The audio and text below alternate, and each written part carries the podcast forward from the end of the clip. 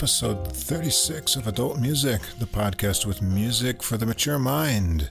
On this mic is your co host Russ, and over there on that mic is Mike. Is Mike. Let's not get confused that uh, Mike is on this mic and Russ is on that microphone, shall we say. yeah.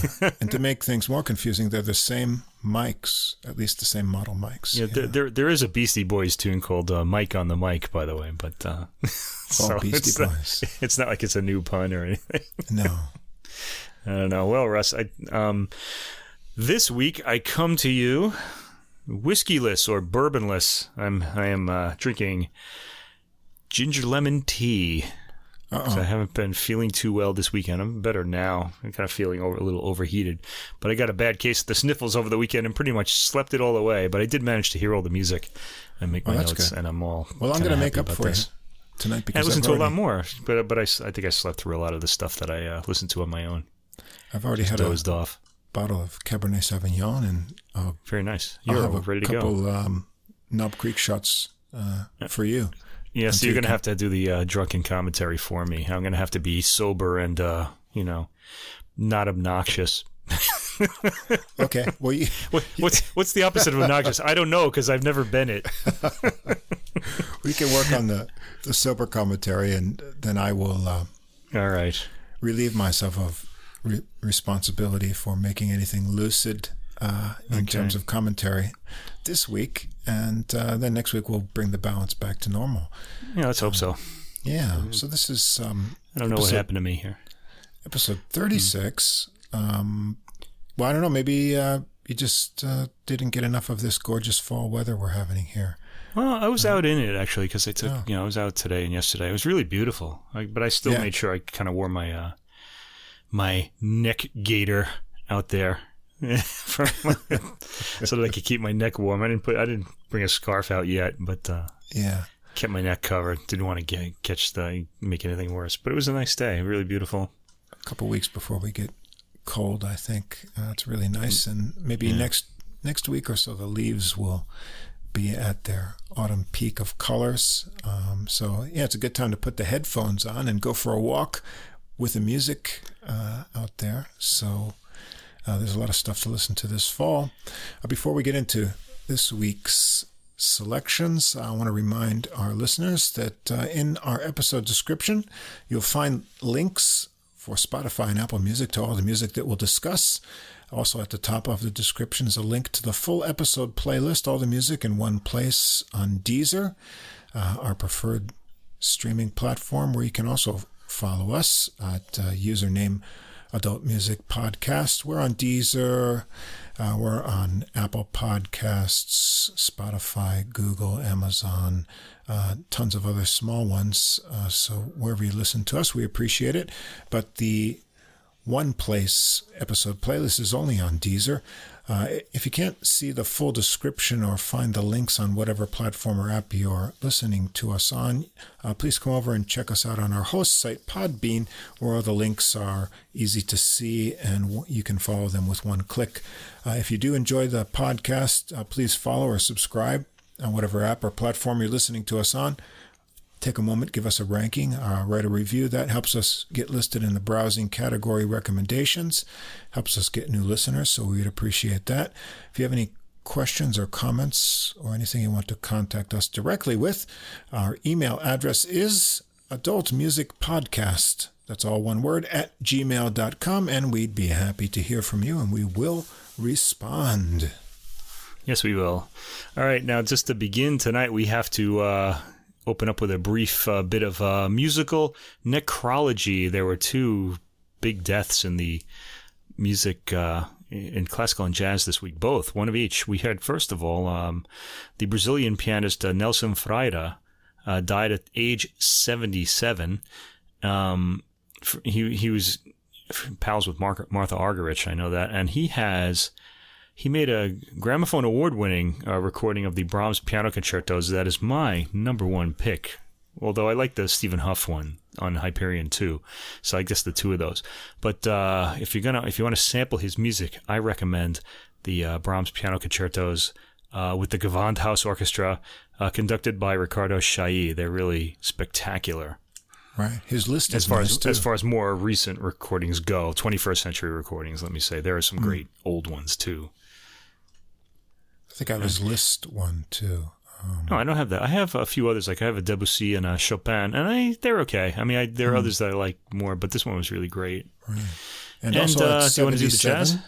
Yeah, 77, yeah, the uh, same age, 77 seems to be the new 27 the new 27. because rock stars always die at 27. It Looks like Yeah. uh, you know these Yeah, guys the all great, died at 77. Um, jazz guitarist Pat Martino, died this week, yeah. yeah, um, who, um, yeah, his what I believe he had was it a stroke that he had or an aneurysm or uh, something Oh, I didn't. like that. That I didn't read it. I just read yeah, that, that he, had um, um, you know Oh, you mean that kind of made him lose his memory? yeah, You mean, yeah, that set him back in his career, but he overcame that and uh, came back and had a resurgence. Um, Yeah, overcame is an understatement. He relearned how to Yeah, play his instrument from nothing. It's unbelievable, really. And he Yeah, became a pro again. yeah, it gave him a new perspective and approach to the instrument and music. Uh, so Yeah.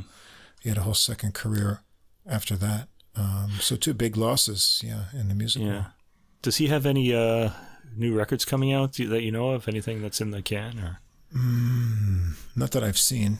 No. okay, Um, but I, yeah, a lot of uh, a lot of his classic stuff, and I still find things in the uh, used bin that I didn't know. Actually, you know, in Japan, with the uh, used reused record stores have uh, more records and CDs than you'll find in the new selection. But you also uh, come up with things you'll find in there that are not available on streaming or anywhere else.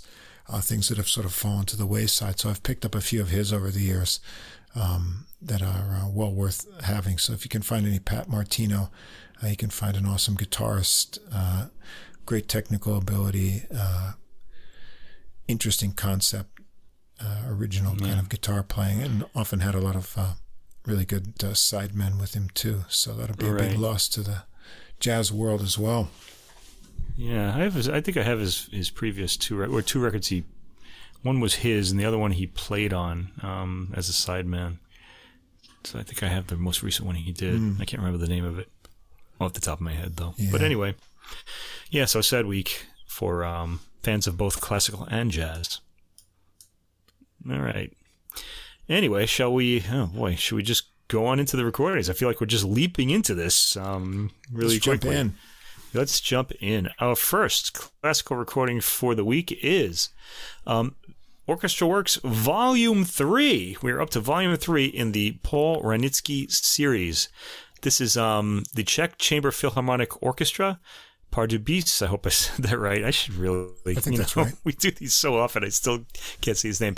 Marek Stilek is the. Um, um, was Stilech? Still, it's Does he? yeah, Stilets. Okay. Yeah, I think I should. I gotta listen to that interview again. They, they tell us how to yeah. to talk about is the uh, conductor, and um, the, this is um, the third um, the third volume of uh, symphonies and uh, other orchestra works, shorter orchestra works by uh, Paul Wranitzky, the, a composer that uh, from around um, Mozart, Beethoven, Haydn's era, the so the classical era really, um, and um, that um, the scholar Daniel Bernhardsen told us a lot about, and we're, we're sort of in contact with him as well.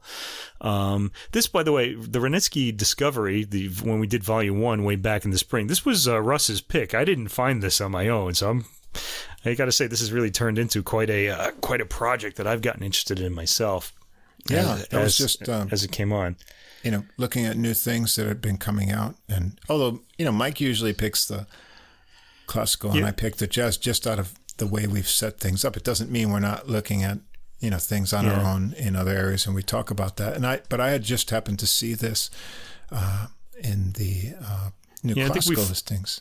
Yeah, we've fallen into a pattern now where I choose the classical, you choose the jazz. It doesn't necessarily have to be that way, No, but it's no. just so we're working. It's just easier because we're so aware Yeah, but you we know, of what's we- coming out in our, our various areas of interest. So we pass, you know. uh, you know, ideas past each other all the time. And then I said, "Well, have you ever heard of this?" And you were like, "No," and I was like, "Neither have I." But you know, uh, check this out. And so we both thought it was uh, interesting. And then when we uh, Yeah. selected volume one, and then uh, Daniel contacted us, uh, and it started the ball rolling uh, with uh, are learning about uh, Wranitzky from you know, Daniel's historical research. And then if you haven't Yeah. listened to it, uh, please do check out, uh, that will be our interview number three, uh, Wranitzky Yours, as Daniel Yes. signs off. And uh, Daniel was kind enough to bring And in uh, Marek is on that too. The Marek, conductor yeah, was uh, also. to get the conductor's insight. And so we've done volume one and two. Now we've got volume three. And I have to say, maybe I like this one best of all yeah, of the orchestra I definitely works. do. Absolutely. Um, this one I had kind of complained about a little bit of um, oh, let's say just not not sp- unspirited sort of playing in some of the earlier uh, recordings, but uh, there's no such uh, issue here. These are all really um, um, fantastic out of the gate, very lively and really good playing all the way through. Um, let's get to let's go through the tracks here. Yeah, the first one to- is called yeah. I have to say too that now that we're on volume three, I, I think, um, you know, in my own mind and sort of concept framing, I have a much better, you know, picture of Wranitzky's style. Yeah, me uh, too. And the sort of things he does after I've listened to all of these now, and uh, so I'm I'm getting sort of a a framework and expectation uh, in his compositional style. Uh, you know, so that's really great that I've got a new Yeah. idea Incidentally, of a apparently, composer in my head. Yeah.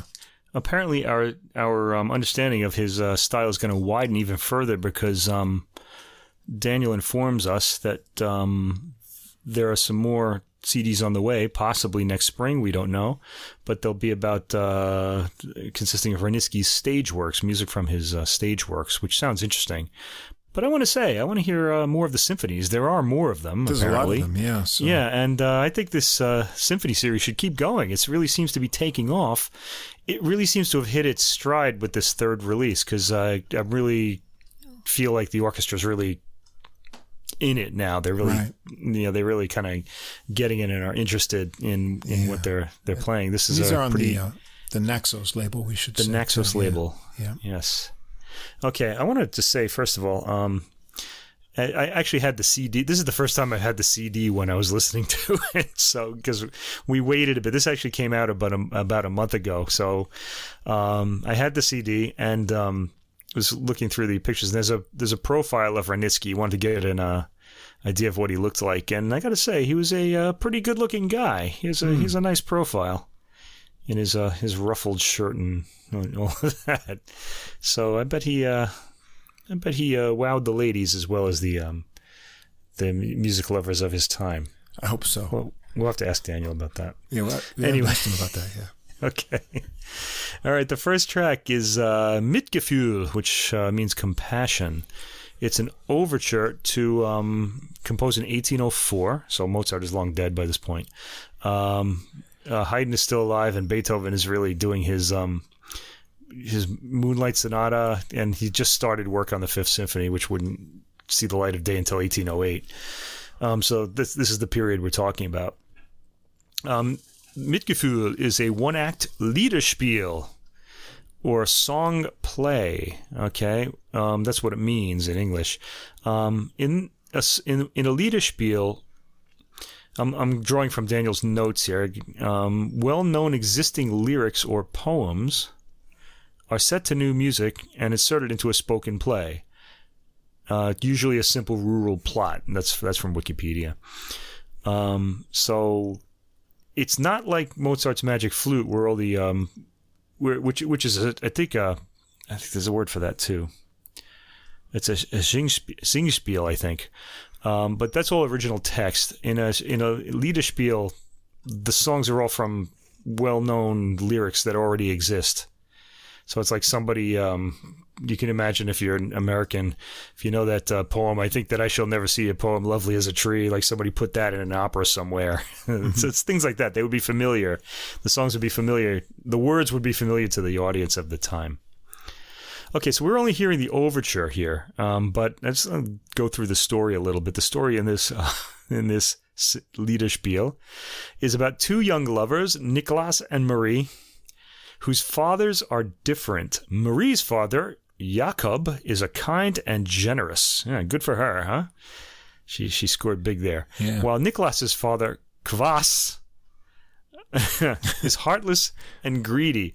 I can't help but notice this guy's name Quaas, Q U A A S, sounds like Quatsch, which is a German word for like an idiot or somebody like that, or somebody's, you know. I, I wonder if that sound alike is, is intentional here. I don't know. I bet we'll hear from hmm. Daniel about that. I'd like to know. Anyway, he sounds like the uh, he's the guy that needs his mind changed in the story, and that happens at the end. He's taught to feel compassion for his fellow man by the end, and is therefore no longer a Kvatch. I wonder if he changes his name. Anyway, let's get to the music. The overture. Uh, it starts with a slow introduction, very lots of pathos, with and interesting then, modulations there too. Yeah, kind of yeah. there, there are, especially for the era. I mean, I, you, you, heard a bit of it in Mozart, but um, mm. it's pretty adventurous, I have to say. Okay, a sprightly theme comes in the the main section. You always know when the main section starts in these types of works because then the, the the whole feel suddenly changes. Now, you, now suddenly you're dancing along uh, with accented syncopations. Very interesting. So I think uh, either he was listening to his Beethoven or Beethoven was listening to him. Beethoven uses a lot of accented syncopations, um, sforzati, as in, as you we'd call them in the score. Um, I didn't actually. You actually sent me copies of the score, which I didn't look at before I talked about this. But um, you need a big screen to go yeah, through. I imagine. yeah. yeah. Daniel sent us copies of the scores. I only have this much time in the weekday. Yeah. okay. Okay, and that opens the fast main section. Um, but the sprightly theme ends, and the true primary subject is stated by the low strings and then repeated by the woodwinds. It's kind of weird. You don't hear that main theme right away in the in the um, in the main part of the uh, mm. movement. Uh, it's a seven note motif. It's pretty easy to identify. It's from the final. It, it kind of it's um all the note values are the same, so it's kind of this um just. Man, it's a real catchy line. hook. I think Wranitzky would yeah. have been a great like pop songwriter, you know, yeah. if he had born in the 20th century, because it really it grabs you, and then he's really skillful at you know passing that around, and uh, yeah, right. really it's like an earworm in this one. It gets in right. your head, yeah. Yeah, it comes in the final chorus of the opera, by the way, as um, Daniel um, tells us in his notes. And it's a setting of G.A. Bürger's poem Das Lied vom Braven, Von Braven Mann, sorry. I, missed the last word there. Song of the Good Man. Okay, and uh, so I guess what that means is that the good man dominates because this gets all the attention in the the um, overture, and uh, this is put to extensive use in this work. All right, there's a really subtle, nice crescendo as the strings wind up to the emphatic chords in the opening of the overture. I really liked that. Um, they get a good anguished sense out of the harmony, as you said, which modulates a lot. Okay, the main theme rockets ahead in high spirits. There's nothing like the high spirits of the music of the late 18th century. Is there? Is there? They really, um, really knew how to make you happy. At least they yeah, knew like how to this. make me happy.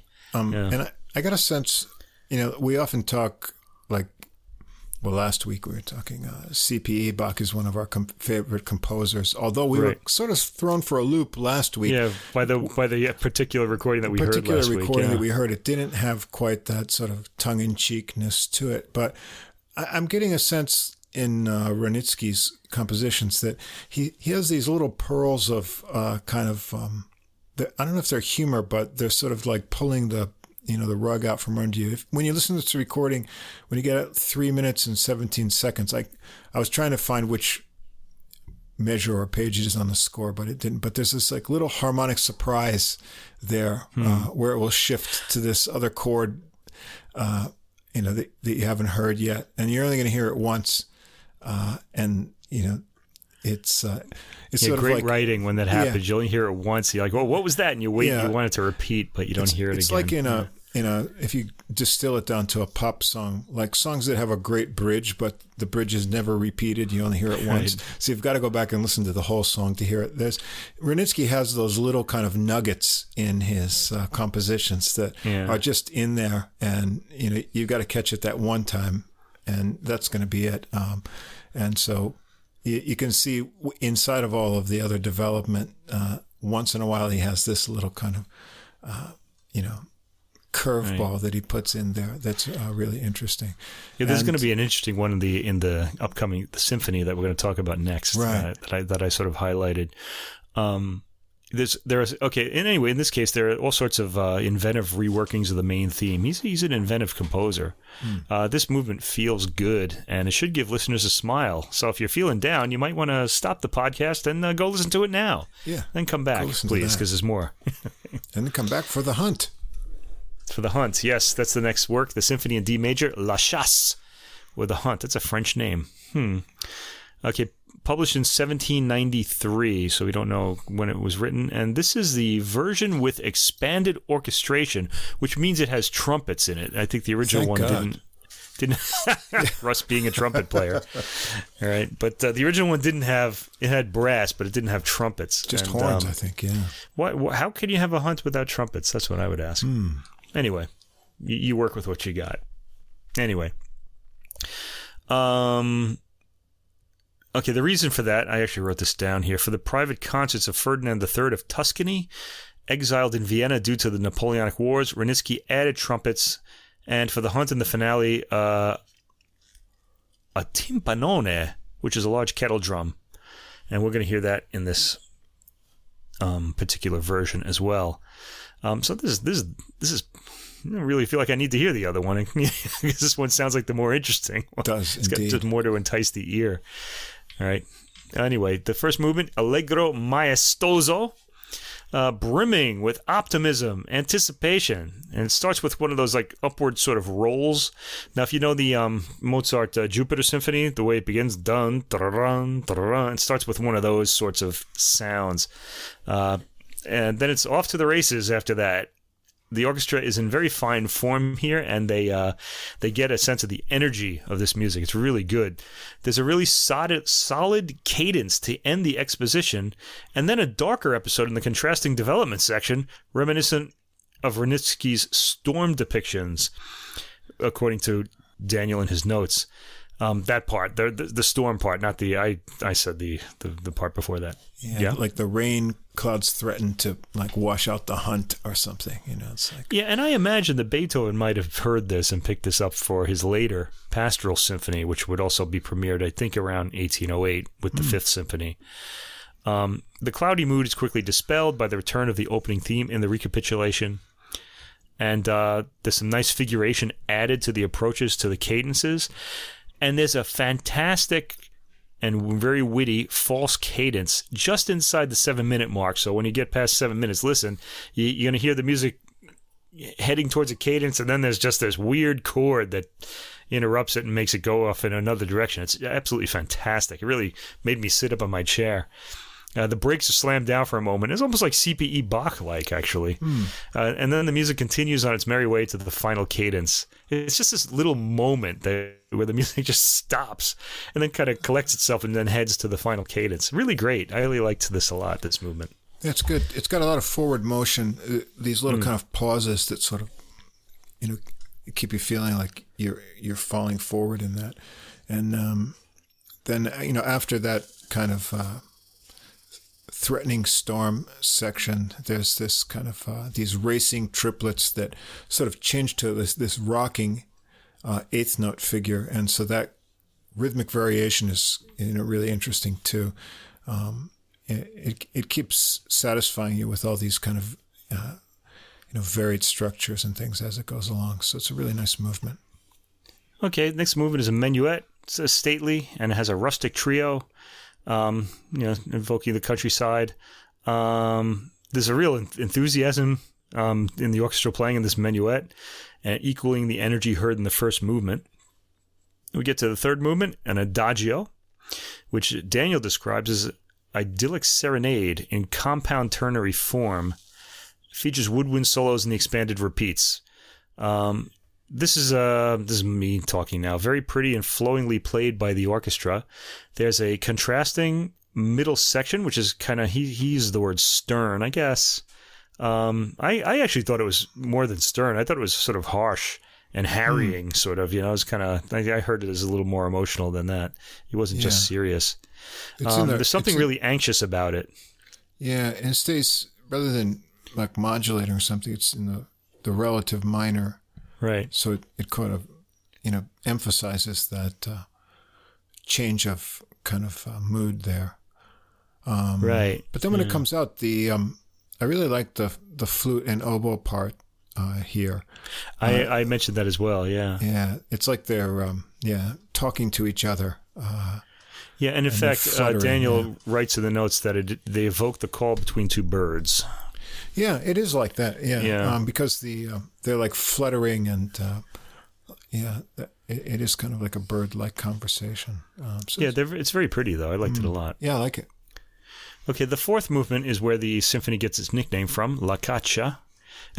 it's called La Chasse, which means the hunt, and then they use the Italian for the the fourth word, La Caccia. Cacciatore. Language languages were um just kind of all, all over the place in the music world back then. Everybody spoke everything. Okay, this has hunting horns in it. There's a Mannheim crescendo. I had to look this up. I actually knew the I knew the um the Mannheim rocket, but that's not what this is. A Mannheim crescendo um, is something where it's like a crescendo that the whole orchestra.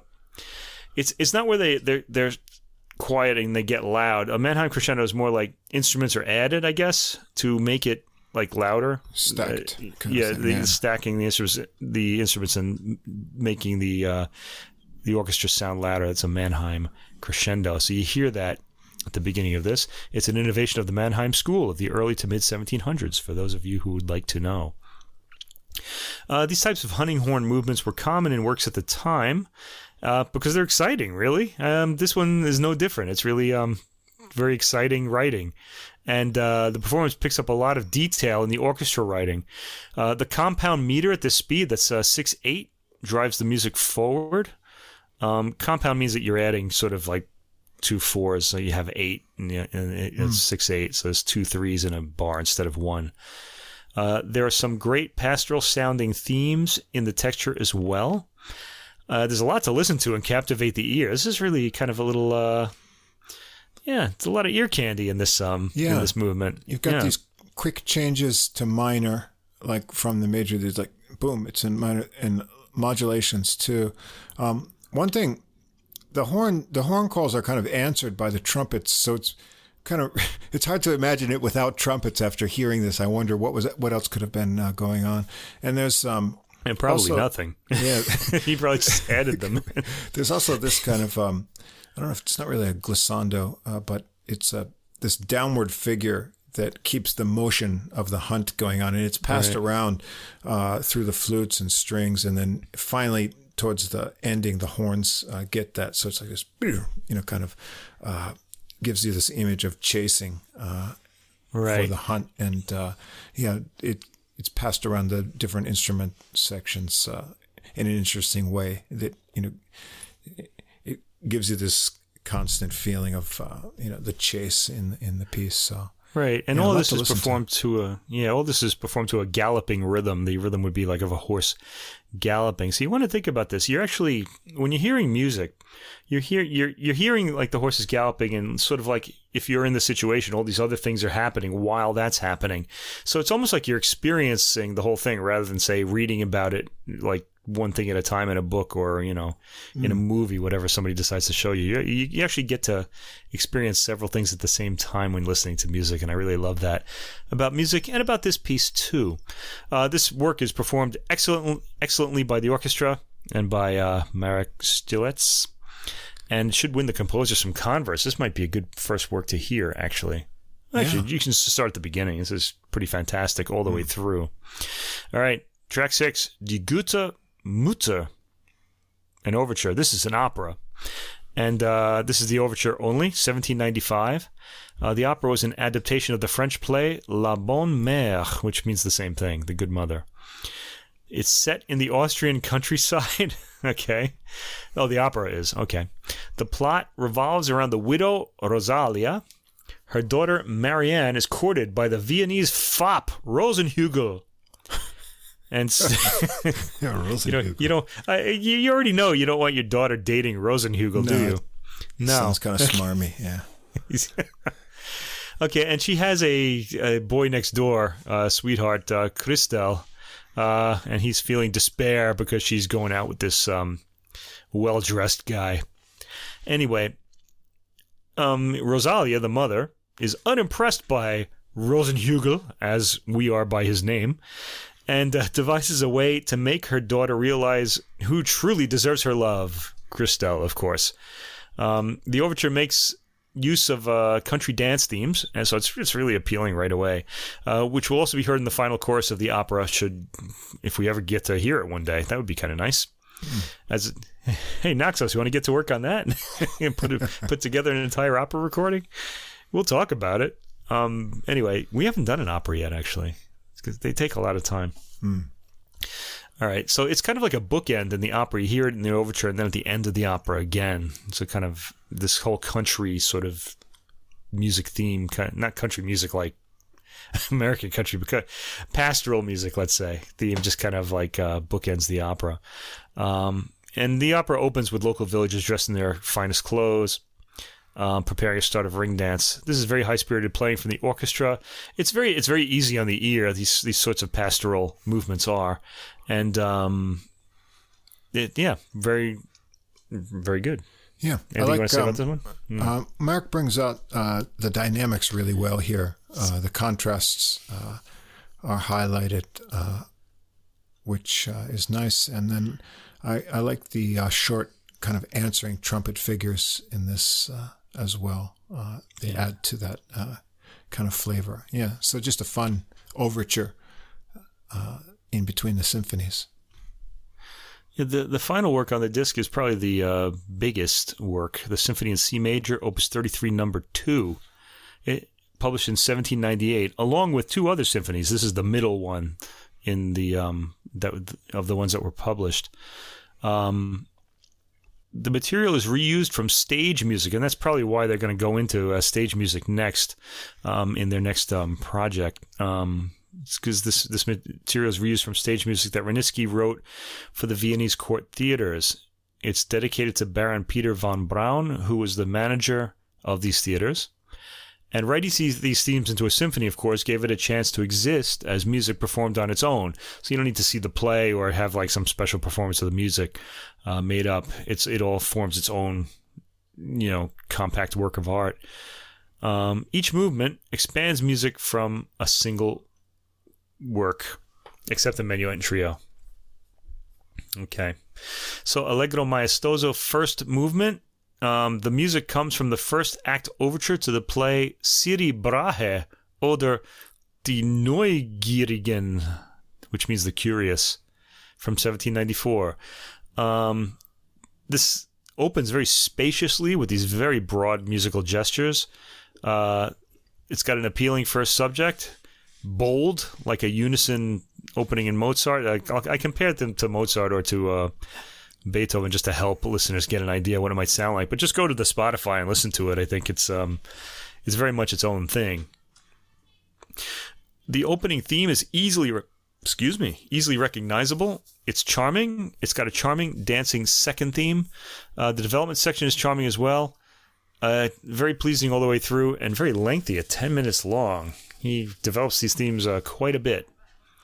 Keeps the ear interested though. Yeah, this one has that that you know the descending theme. It's just four notes, but it's so well developed. It becomes another hook. Just sticks Yeah. in your mind, uh, and then you you know he makes sure he plants that before, uh, you know he he plays with it and develops it around. So um, it's really easy to follow, uh, accessible uh, type of movement here, uh, and I really like uh, the minor section in the development uh, part. It's got some real interesting twists and uh, turns uh, through there. And like you say, he's not in a hurry to uh, get this moving over with. So Right. he, he has a lot of uh, space to develop all the different. Uh, Yeah, interesting twists is harmonic twist is a uh, thing with this composer. He's very inventive that way. He knows how to keep his audience entertained. Second movement is an adagio, and this music comes from the third act overture to the romantic tragedy Die Spanier in Peru oder Rollas Tod, meaning the Spaniards in Peru or Rolas's death. This is a tranquil movement with muted strings and interweaving wind solos. The wind solos are really nice. Mm. Uh, it's got a fairly slow pace. It's flowing. Uh, this isn't as quiet as the word tranquil would suggest, but uh, the movement does suggest that ha- the happy calm of a warm spring evening. A warm spring evening for those of you not from New York. the orchestra it really is delivering yeah, the orchestra really delivers here as well. The structural lines are clearly discernible. There's a confidence in the playing that I didn't always hear in earlier recordings, but uh, this is really very different. Um, well defined lines in the various sections of the orchestra. They bring this movement off very well. Um, it moves along throughout the almost 10 minute length. Again, another very long movement. We've already had like 20 minutes of music, and we're only um, two, two movements into this uh, four movement symphony. The third movement is the minuet. These were pretty traditional at the time until Beethoven just replaced the minuet with a scherzo. But uh, was still using them at this point. Um, they were expected by audiences um, generally. So Beethoven really surprised everybody when he took them away. Uh, this uh, minuet, um, Daniel mentions in his notes, is not for dancing. Indeed, um, it's pretty fast with some almost Beethovenian accents. The trio consists of chirpy wind lines, and it's very the trio is very charming. Yeah, I, yeah, yeah. And the finale, I like those staggered accents. Those are uh, give yeah. this real sense of motion that uh, pushes it through with the, and the little pauses to the. Uh, right, it's a nice touch rhythmically. Right, Be- Beethovenian generally means like sforzati off the beat. that kind of mm. like accents off the beat. So he likes to do.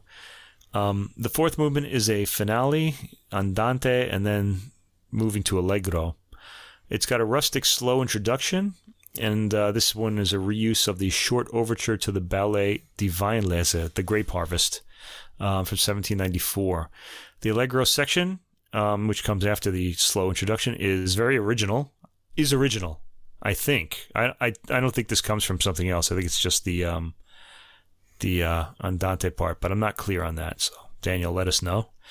The allegro section I think is original. I th- it makes great use of the opening motif.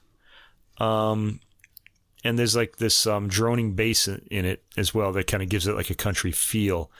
Um, the country dance gets interrupted by more traditional symphonic figuration, which in turn is interrupted by a manically repeating figure in the strings. Yeah, like five times. It, it yeah, it, it, really throws you off everything. This is like brilliant, um, uh, you know, composition technique uh, that he inserts in here, and then but yet it's somehow comes together seamlessly with the rest of the movement. So uh, it's a really uh, interesting um, sort of structure uh, that's built into this. Yeah, the technique put me in mind of Beethoven there too, because he does like to repeat a lot of things, right. especially in his much later music. Okay, so which would have been later than this. Um, so there's that. Okay, the texture changes often and very creatively. It's always interesting. Consistently good ideas here. We hear a repeat, then the development sounds like it goes into a somber minor key. Uh, the recap, the recapitulation reintroduces the dance, again cut off by the figuration. Uh, this time the repeating figure isn't quite so manic, but it's still there. And all's well by the solid ending cadence. In all in all, these are all f- all four of the works on this disc are very appealing and with memorable themes. You really can't go wrong with this album. Uh, was quite the melodist, along with his um, contemporaries, um, Haydn, Mozart, and Beethoven, and uh, among others. Um, this entire recording comes across well, and this is the best release of the series so far. If you haven't heard any of these Wranitzky releases yet on Naxos, I would start with uh, this one, which is uh, Volume 3, and then go back from there. Or wait for the next ones and go ahead. Yeah, I really like this too. Um, it just all seems really upbeat, and um, I, I feel like Marek really like the the overall the sort of um, macro uh, sort of approach to the works is perfect, uh, and a lot of them, you know, even like the first uh, overture, it's got these kind of really uh, super fast sixteenth note lines and things, and the the brisk nature comes through in the performance, yeah. but they never feel rushed.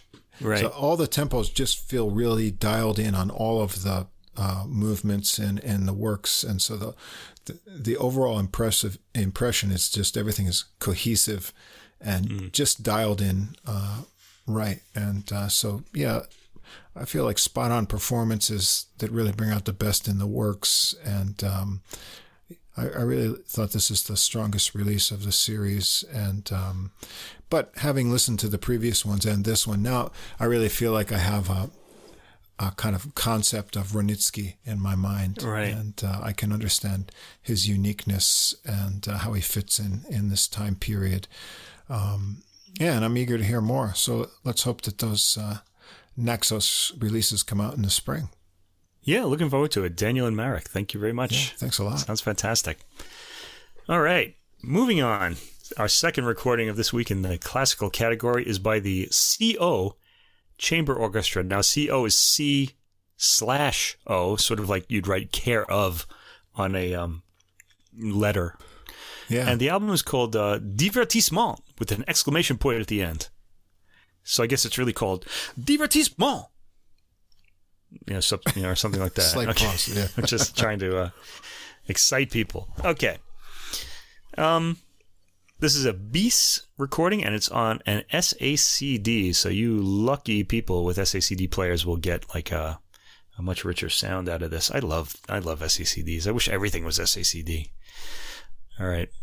This the program notes in the booklet, by the way, are by uh, the composer Michael Ippolito, who's also featured on this album. So it's uh, worthwhile reading them because um, the whole program seems to revolve around his um, work. He, he explains a lot about um, what a divertissement or divertimento in Italian uh, is. It's just a. It's supposed to be sort of a light work to be played maybe in the background while you're eating dinner, but composers didn't always uh, conceive of it that way. Um, and he mentions Mozart. Mozart's some of Mozart's um, divertimenti. Some of them are kind of like you know dinner music, but some of them are um, really deep he gets he got some really profound ideas in a few of them. Um, I I think of uh, K five six three. If you want to hear that one, if you want to hear like a really serious divertimento, um, that's for uh, string trio.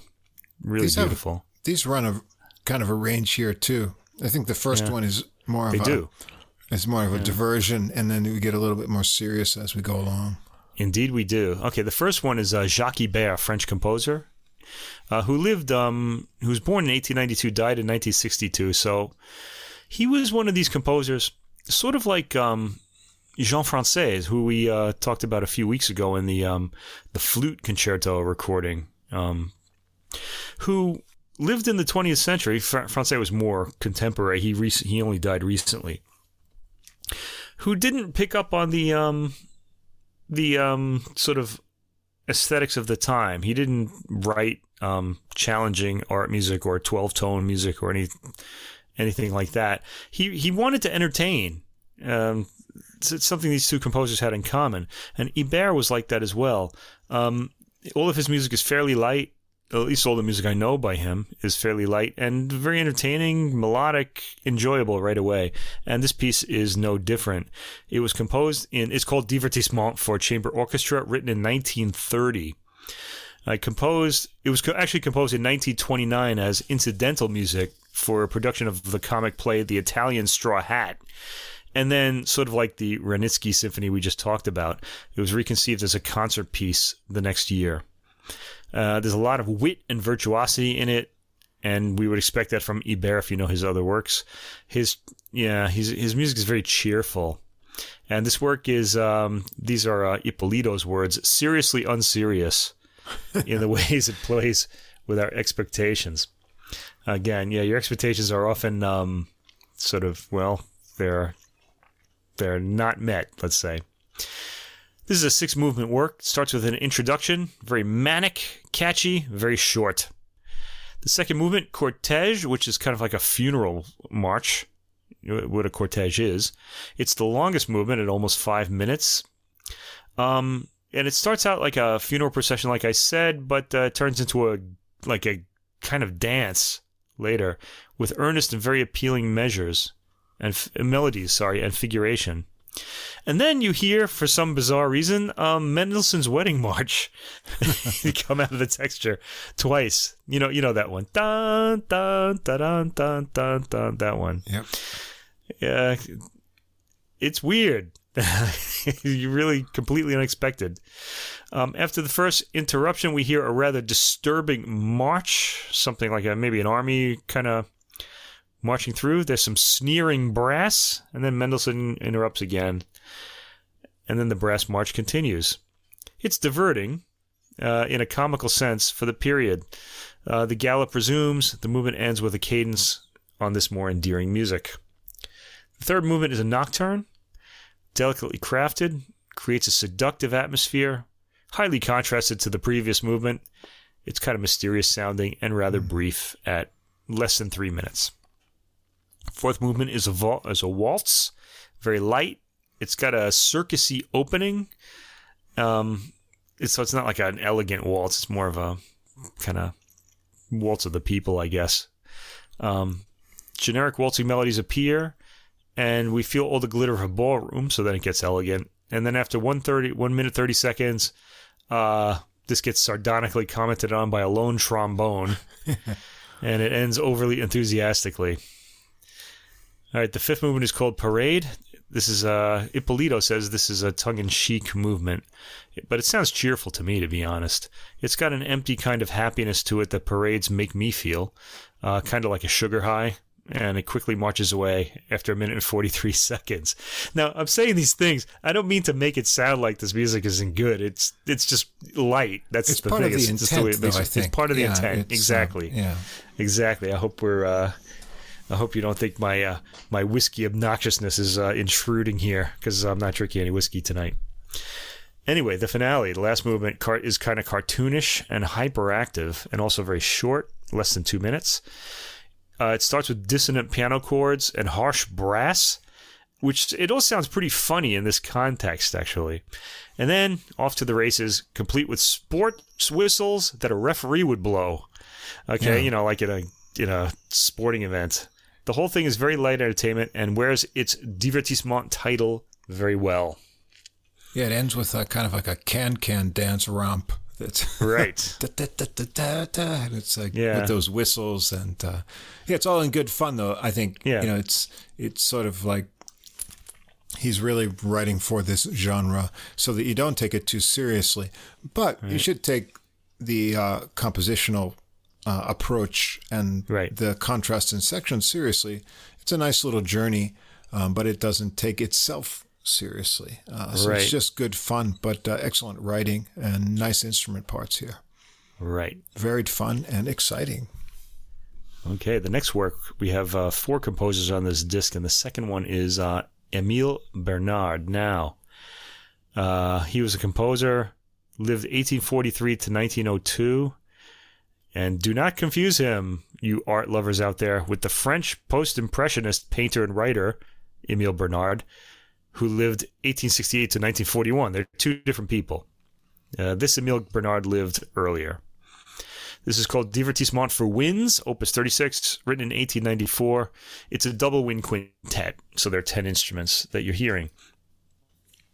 Uh, Ippolito says this piece almost has symphonic ambitions. I would underline that word almost because I don't really think this sounds terribly symphonic.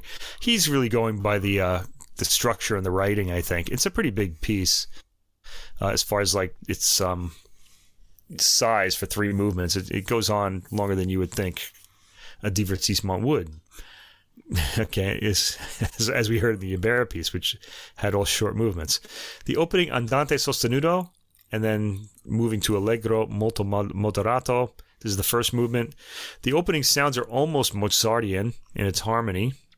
Uh, and then romantic era harmony follows. So he kind of switches back and forth between the classical sense of line that uh, people like Mozart, um, Haydn, and Wranitzky had, and um, this kind of more blurred um, romantic sense of harmony and line. Um, the opening of the allegro is balletic. It kind of sounds dancey. It's charming and energetic. I enjoy the part writing a lot. It's easy to pick out each instrument in the ensemble, which is always nice for me. You, you feel like you're hearing the score. You're you're almost seeing Yeah. the score with your ears almost when Yeah, music is this clearly played. On this one, the bassoon comes through really nicely, which is always kind of cool. Yeah. Right. Transparent scoring. Yeah, I really like the scoring on this. It's lightish and uplifting, uh, like the bubbles in champagne I wrote. Is that uplifting? I don't know. It kind of makes you feel like that. It's kind of like a lightish feeling. All right. The second movement is Allegro Vivace, and this starts charmingly too, with chirpy, skipping melodic lines. I was struck by the sustaining of high spirits in this almost five minute movement. Uh, it slows, it darkens a bit by the two minute mark for a bit of contrast, but doesn't really stay there very long. Uh, shortly after resumes on its merry way, the orchestration continues to draw the ears with its interesting lines, poking out of the texture, or peeking out of the texture, I should say. And the final mo- movement, the third movement, Andante dash Allegro non troppo, starts Andante fairly somberly, uh, you can hear a bit of Wagner in the accompanying repeated chords supporting the melody after the two minute mark. Kind of surprising uh, sort of reference there. Um, the Andante features earnestly twisting melodies. It comes to a full cadence, darkens, and then tentatively starts a more cheerful melody, which builds up to the full thing at around the four, around the four minute forty five second to five minute mark. It's it's a build. It's kind of interesting how the theme doesn't just start; it sort of kind of comes into being sort of slowly. I hear a lot of droning opening fi- open fifths in the accompaniment, and that gives the music a feeling of the countryside. So these droning sort of bagpipe type instruments called a musette. In fact, by the 7 minute and 20 second mark, we're getting tastes of country dance in compound meter. I like the way this is gradually exposed in the music as though we're coming across it while peeking through branches. You know, you're just kind of discovering it. You know, we revert. It's it's not like you're there. You're sort of like kind of coming upon it almost. It, it it sort of comes into focus slowly, and the composer has done this in his writing. Uh, we revert to the opening allegro theme at the eight minute mark and head for the final cadence. This piece was a really nice discovery. I liked this a lot. Yeah, there's like rich timbres here. Uh, you've got you know bassoon, oboe, clarinet, French horn comes out. Uh, low brass gets a little spotlight, and then you know the the tempo increases, but then the mood kind of lightens. Get this kind of yeah going through different sceneries. I liked it a lot, and um, in comparison to the Ibert, it's it's more serious, but it's still a lot of fun uh, to listen to. It's like a little uh, journey uh, through the just the short three movements, but yeah, there's a lot of uh, different things all contained in a compact piece. Right. And then next, the reason why I really wanted to hear this album, because I love this piece by uh, Bela Bartok, Divertimento for String Orchestra, written in 1939, right on the brink of World War II. Um, he Sounds- wrote this. Yeah, It sounds very much like Bartok, though. It's like It does, If, yeah. if you had given me a blind test on this, I would have said, "Oh, that's Bartok," you know, uh, Yeah. right away. Yeah. Now, this is a work I know fairly well. I've heard it. Uh, I have a few recordings of it, and I've heard it played live. Um, let me just say, uh, first of all, I love this work. It doesn't get recorded often enough. I like Bartok in general. He's one of my favorite composers. Um, I just really love the modernist era at the early 20th century, late 19th century in general. Um, so basically, if you want to know who my favorite composers are, they are well, Mozart, Brahms, and then anybody who was a modernist. so that's basically it. Um, oh, and and Bach is just—I never mentioned Bach, but he's everybody's favorite, and he's my one of mine too. But I, I just take it for granted that everybody will assume that. Um, but so, all right, this work doesn't get off recorded often enough, so I was kind of excited to see it here, and even on BIS SACD, I was pretty excited about this. Um, it plays between light and dark. Um, I guess as you would expect with World War II looming. Uh, Bartok wrote it on the Swiss conductor, music patron, and impresario Paul Sacher's Swiss estate. That's a big name among um, 20th century composers. He uh, commissioned a lot of works, and he's uh, been celebrated in music quite often. Uh, which must have been a peaceful place. And uh, after he wrote this piece, Bartok emigrated to the United States, where he spent the rest of his life. All right, this is the only string work on the recording, and f- you know, for me, it's a good performance, but I didn't feel like the producer and engineer got this right. Um, strings can be recorded more closely with impunity, and on other recordings I have, they are. One of the things I really love about this work is the motor rhythms to it. They, there's there's these really harsh, aggressive rhythm, and uh, I like it when you can hear the um, like the bow on the strings, like when it's recorded really close. This particular performance is recorded I think, too far away. It's a little smooth and kind of creamy sounding, mm. and I don't think that's appropriate. Nevertheless, um, and especially, and I think it's also coming after the work we just heard. It's really kind of an odd sort of um, juxtaposition, but um, it is the Bartok work, and I still love it. So let's go through it here. The first movement, Allegro non troppo, starts with energy and good humor, driving rhythms, folk-like themes, and all those changing uh, irregular meters that make his music so appealing to me. Um, it sounds like there's too much reverb on this recording to my ears. I, I just like this to be drier and harsher. Um, and it's really not here. Maybe if, if, you don't like that, you might like this a lot. This would be a good um, way to hear this work. On parallel to that, uh, I thought yeah. they did pay attention. That may be more of an engineering yeah. decision, but the uh, yeah, dynam- no problem with the performance. I should yeah, the say, dynamics but, in the performance are very good. I thought, uh, which gives it yeah. a sense of contrast in the performance. Uh, like you say, though, it is a it is a rather uh, smooth sounding yeah. Bartok sound. Yeah, maybe too much. Yeah, it's it yeah. doesn't seem yeah it doesn't seem right to me. Like it doesn't seem like in character. Um. Yeah, there's a the, the ensemble also has a kind of glow to them in this recording that isn't really right for this music. Um, but detail is discernible. I mean, the, uh, the the orchestra really does play this work well. So it's it's not as though this recording is a wash. You can kind of get the, the, the orchestral detail out. Um, repeated octaves break this kind of mood, and an undertone of darkness haunts the rest of the movement. There's a brief hurdy-gurdy texture after the octaves, uh, then the strings all play stabbing figures. It goes on into more disturbing territory to the end. Let me say this, but I still love it, you know, because it's Bartok. It's just he's really interesting. At the end, there's a reminiscence of the opening theme. The second movement, Molto Adagio, we hear this um, example of what they call Bartok's night music. You hear this also in the uh, middle movement of the the second piano concerto, and in the concerto for orchestra, there's a there's a movement that starts like this too. Um, it's lightly, it's a lightly played rocking string figures with no um, tremolo or what's what's the word I'm looking for? Vibrato, no vibrato on them. And um, he does this quite often to evoke, I guess, the night. Um, it always has a kind of mystery to it, and here, this mysterious sounding texture builds to a slow crescendo in several ferocious outbursts before coming to rest in something like emptiness rather than repose. We get to the third and final movement, the Allegro Assai, a vigorous dance. It's very joyful. Uh, the sound, by the way, the um, I, I, guess I understand why these, this was recorded so distantly because it works here. The the orchestra plays very loudly. Uh, the ensemble has the appropriate energy for this. There are a lot of pizzicati. They don't impact as much as on the closer recording that I was talking about earlier. Uh, themes are subjected to fugal development after the one minute thirty second mark when the tempo suddenly slows down. It's a magical effect. And we eventually get up to the full speed again, and we reach the end. Okay.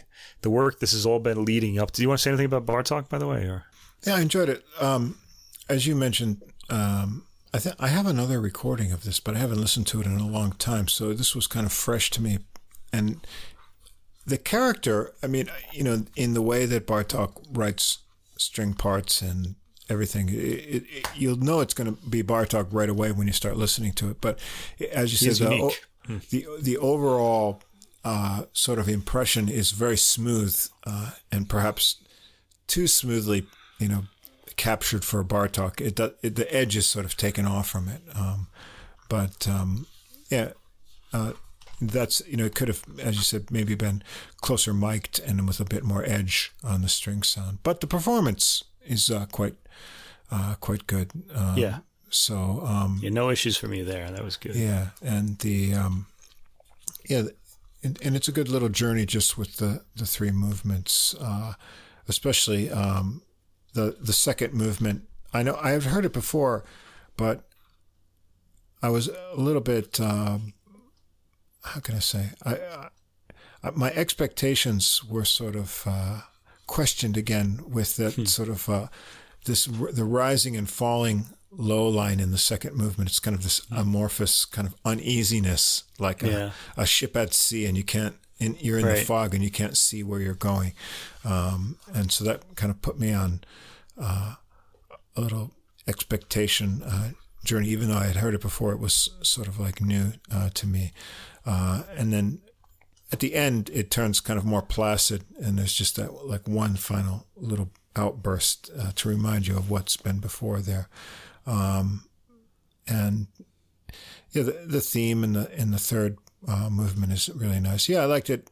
Like I say, it's a bit pretty for for a Bartok overall yeah.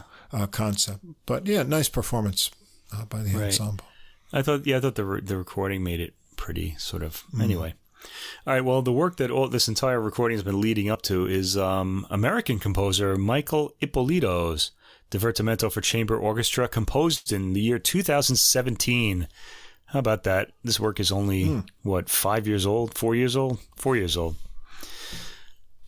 three and a half years old. Well, by now it's probably four. right. We're, we're almost at the end of the year. Okay, a little bit about Michael Ippolito. He's an American composer. He's from Tampa, Florida. And he now lives in Texas, where he works at Texas State University as associate professor of composition. Um, he says that he had the three works that we just heard um, in mind when he composed his works. So the ensemble performed those three works, and now they're doing his divertimento here. So let's take a look at this. The first movement is con moto brisk and rhythmically propulsive opening. And it starts pretty amiably with uh, wind melodies. Um, it's a pretty traditional harmony and an easy listen. He's not really challenging your ears at all. Um, there's some great swirling wind figures and propulsive rhythms after the three minute mark. And there are a lot of interrupted stabbing figures as various groups in the orchestra have their say. It's a pretty enjoyable movement overall. The second movement is an aria burlesca, almost an overt farce between the graceful and the grotesque in the um, composer's words, from that's lifted from the booklet. This starts with a graceful rhythm over which the grotesque interruptions are overlaid in the pizzicati bass and brass. The brass aren't pizzicati. the movement goes back and forth like this, and it ends in the grotesque. The third movement, a menuet, allegro maestoso, is an interplay between earthly shifting accents and an almost otherworldly legato. Again, that's the composer talking. Uh, the menuet is heavily scored and the legato is light sounding, like a lot of. He calls it otherworldly, and the way he tries to get this effect is with these, um, I guess it's strings, but it sounds like they're very lightly played. It's almost like if anyone knows what the glass harmonica is, it's sort of like a. It's it's sort of like the uh, playing like a, a glass you know, you wetting your finger and like putting it on the rim of a glass and right. making that sound. He's kind of getting something approximating that sound in this movement. So it's kind of interesting for the ear. The fourth movement, Adagio dash Allegro, it starts out with uh, an organ like wind chorale, chorale being like church music, uh, and it contrasts against a biting jig in the strings. This is Ippolito's description again. Um, now I'm my comment. Lovely opening chords in the winds. The jig figure in the strings opens as a fugato and picks up energy. So a fugato is like a fugue. So you hear the theme and then you hear it in another voice and then another voice in staggered. Um, they don't all enter at the same time. They enter at different times, and so they're all overlapping. Uh, there's some very, pretty inventive orchestration in the jig section. We get a brief return to the adagio theme at the end, right before the jig figure closes the piece. So this was, um, to me, it's it's nothing like the Ibert piece, but it goes back to the lightness, I think, of that uh, opening Ibert uh, work. So we kind of have come full circle, I feel like, with Ippolito's work, and this is really a true divertimento.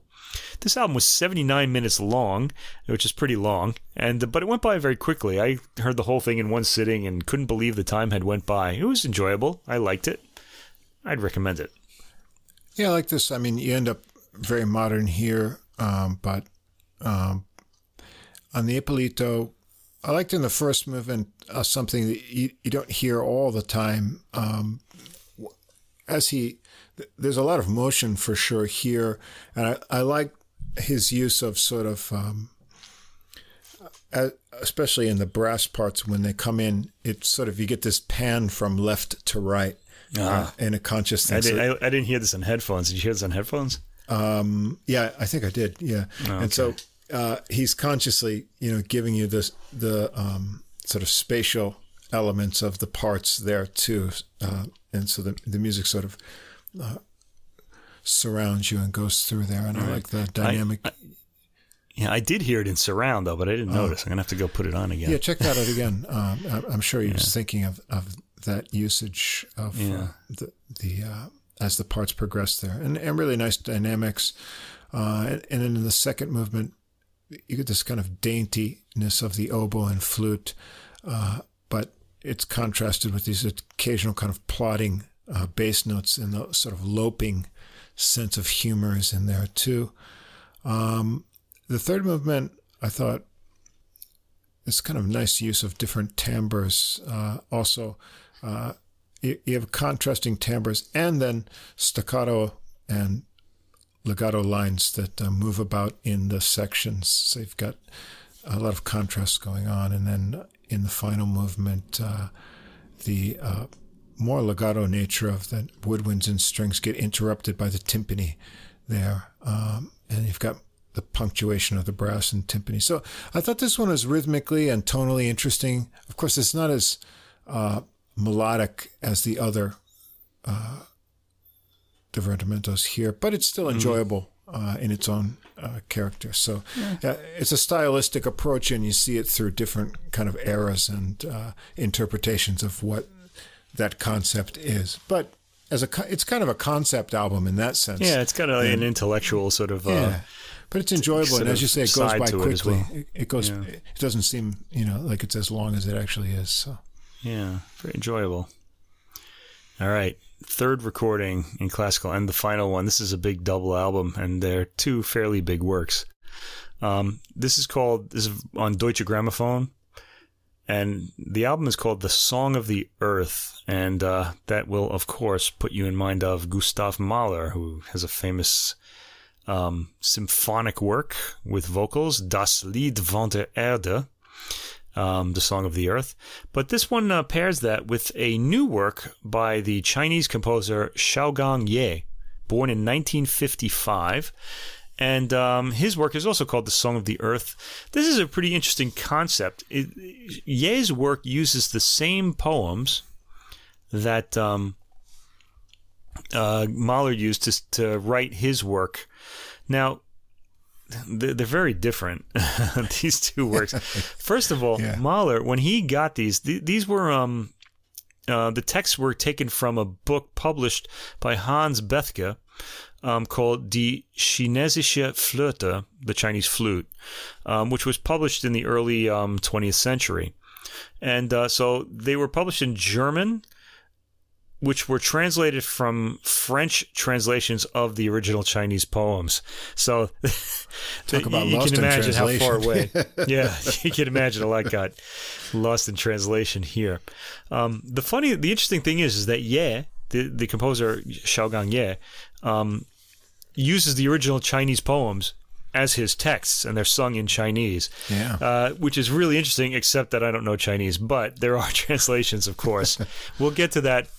There's something needs to be. There's a few things that need to be said about that. It's, it's pretty interesting, but let's uh, talk about the Mahler first. All right. Now, first of all, I should mention this is um, the soloists are different for both works, and uh, the common component is the Shanghai Symphony Orchestra, conducted by Long Yu.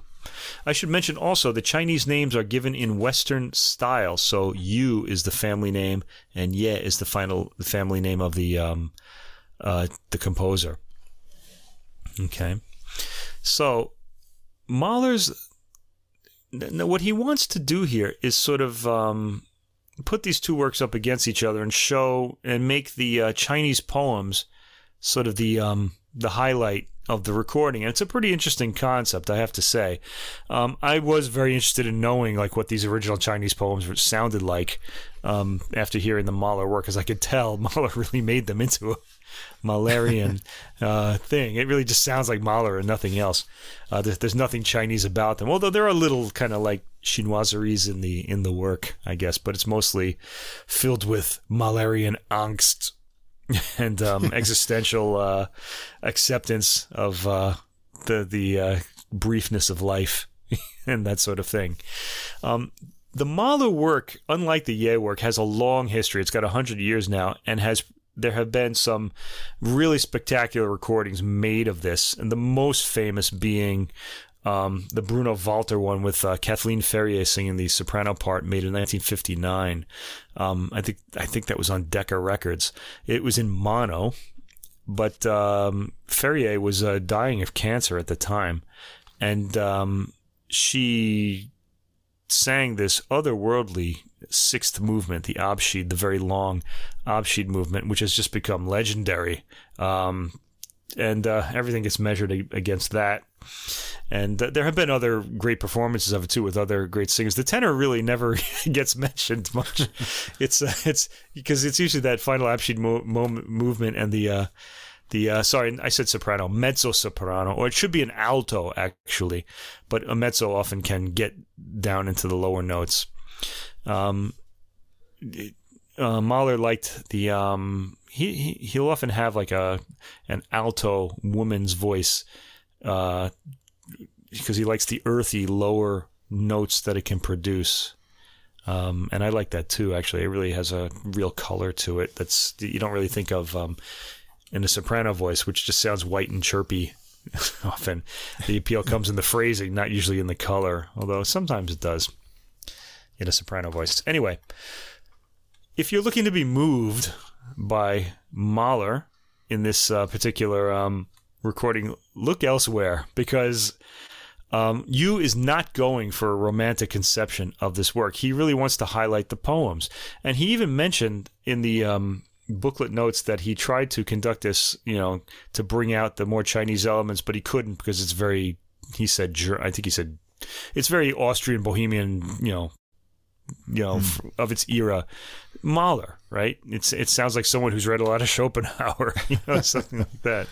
So um, he said he claims that he didn't. Um, he had to go for the German um, interpretation, but you know, I'm not so sure that he did because it sounds to me like he's uh, he's really lightened up the sound quite a bit.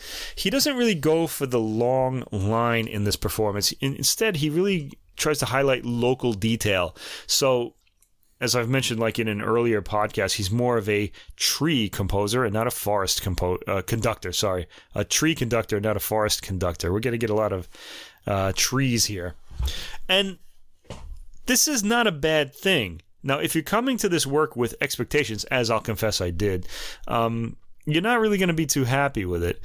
But if you can kind of get an open mind about it, which I convinced myself to do, um, it's really enjoyable. It's a it, you get you hear a lot of the orchestration and a lot of the changes of sort of um, orchestral texture and um, um, rhythm and the, these sorts of things. It's really interesting.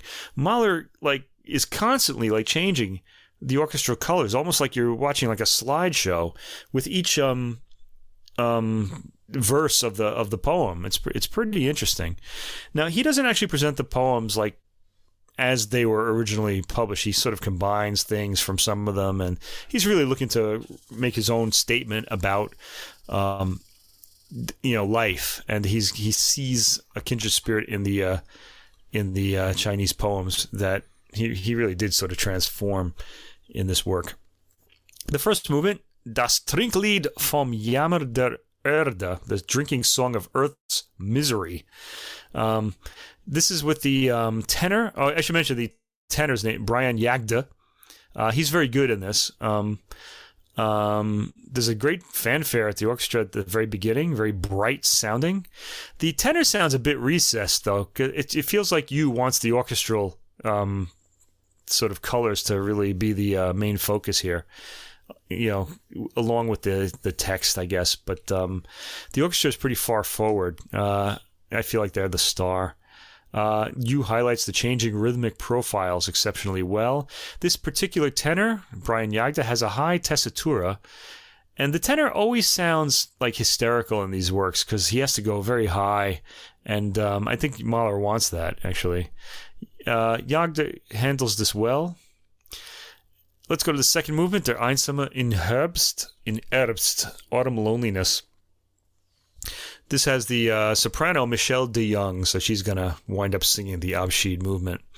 Uh, here, Mahler really has transformed the meaning of these poems into something heavier and late romantic. Okay, and the heavy mezzo soprano voice only adds weight to this. Um, DeYoung sounds well equipped for this piece. She's not an alto, but she has a pretty heavy sounding voice. There's a darkness to her voice that's really ideal for this piece. The third movement, Von der Jugend, which means youth.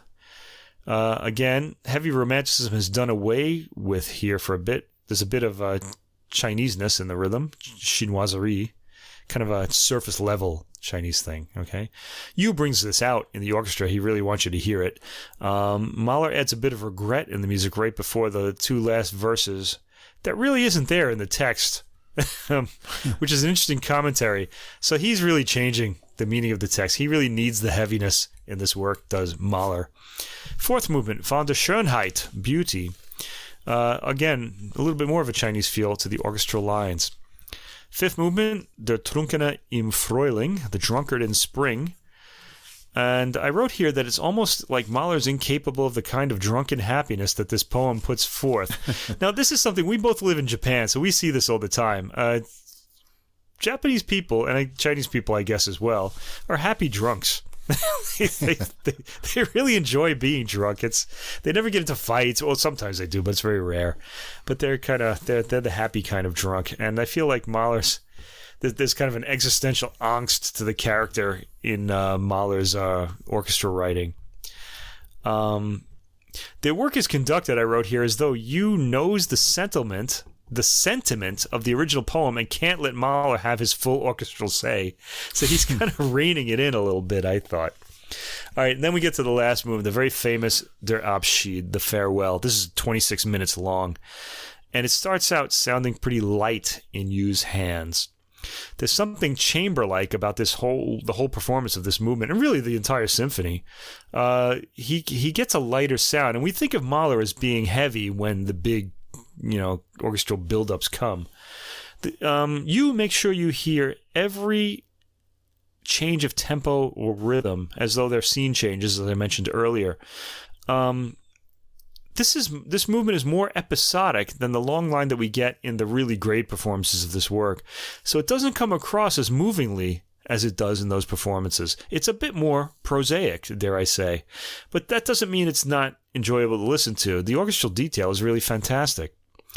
Um, um, I wound up uh, coming through this movement not moved, basically. But I don't blame Michelle DeYoung for that. I blame the pacing of the composer. But I don't think that's what he wants. He just wants to put across the poem, and he's not really interested in the big dramatic uh, weight that's uh, suppo- that I shouldn't say supposed to that comes across in other performances of this work.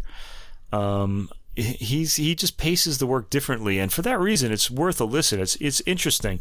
Just don't go into it think expecting to be like uh, you know moved by it. Um, the very famous uh, last word ewig ewig forever forever. Um, you know when DeYoung sings it it just kind of sounds like it's just the last word of the text and it just the music just goes away. You don't really get this sort of sense of um, being kind of launched into the cosmos or you know something like that. Um, so, all right, this is if you're looking for a great performance of a Mahler of this Mahler symphony that's going to move you like the older ones did. Again, I'll go elsewhere, but I'd say this is really worth a listen because it's interesting and there are a lot of uh, details that you normally don't hear in other um, recordings. By the way, I should mention the Mahler um, Das Lied von der Erde. There were three recordings of this, big recordings of this, or probably even more than that, in the last uh, two years. Um, two of them were by the two uh, Fischer brothers, Ivan Fischer conducting the Budapest Festival Orchestra, and his brother Adam Fischer conducting I forgot who. And then there's a performance that was really great by uh, Vladimir Jurowski. Jurowski. Um, I think that's on the Alpha label. Oh no, that's on Pentatone. I'm sorry. Uh, hear that one. That's a really good one as well. The point of this whole recording, though, is to hear the Mahler work and then to hear Xiaogang Ye's take on these poems. His work is called The Song of the Earth.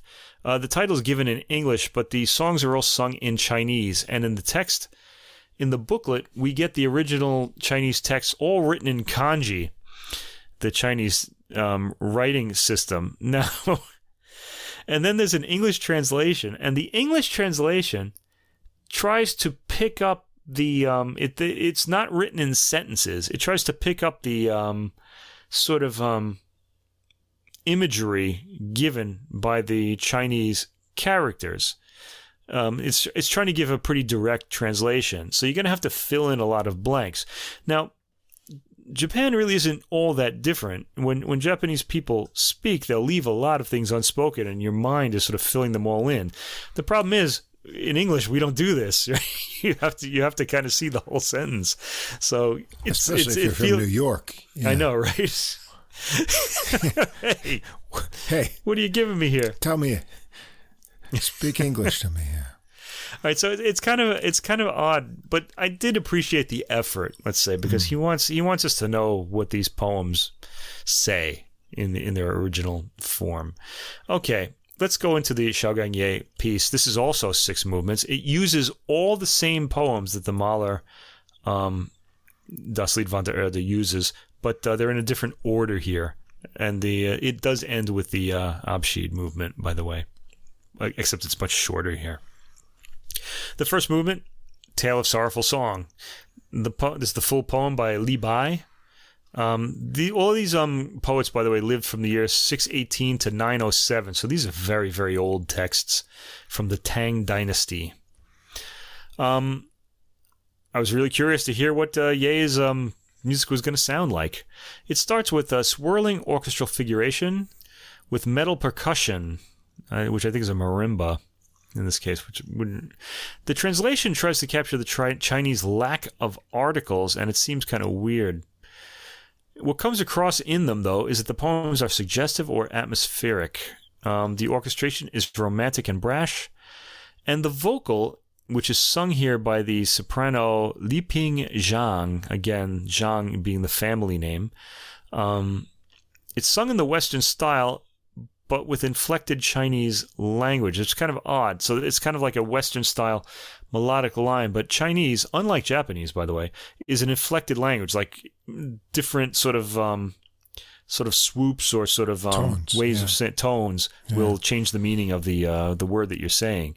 So it's kind of interesting to hear here. I kind of wish I knew Chinese to kind of hear what she was doing with that. Th- this particular movement sounds very Western to me. The second um, movement, Banquet at Tao Family's Pavilion, is another Li Bai poem, setting of a Li Bai poem.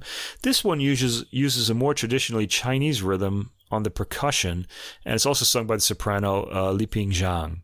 She's got this high, soaring voice. I forgot to mention also um, the soprano. This work is for soprano and baritone, filling out the um, Mahler work, which is for the two middle voices, tenor and and um, well, originally alto, but in our case, mezzo soprano. Um, the third movement, Imitation of Old Poem, Long Autumn Night, is a poem by Qian Qi. The soprano again sings this. We haven't heard the baritone yet. She's getting a lot of uh, a lot of time here. The melody has a Chinese inflection to it in this case, so she really fits her vocal right into it. It's really nice. It's pretty beautiful. I liked this movement. It works well in this atmospheric, rather modernist movement. A lot of the orchestration to me sounded early 20th century. The fourth movement, Lotus Picking Song. This is a Li Bai poem. We're back to him. Uh, we finally get to hear the baritone, sh- whose name is Shen Yang. Just one word. I'm guessing that that's he's just butting the two names together. Shen would be the first name and Yang the family name. I don't know. Don't quote me on that. Anyway, that's his. He goes by the name Shen Yang. Um, uh, this he has a rich, appealing voice, and this um, movement, the vocal line is written more towards the Chinese sense of inflected um, uh, sounds. Okay. The fifth uh, movement, feelings upon awakening from drunkenness on a spring day. This is a Li Bai poem. Okay, we get the uh, the real feeling of Chinese and I guess um, North Asian, the feeling of drunkenness. It's got atmospheric orchestration, a pretty melody.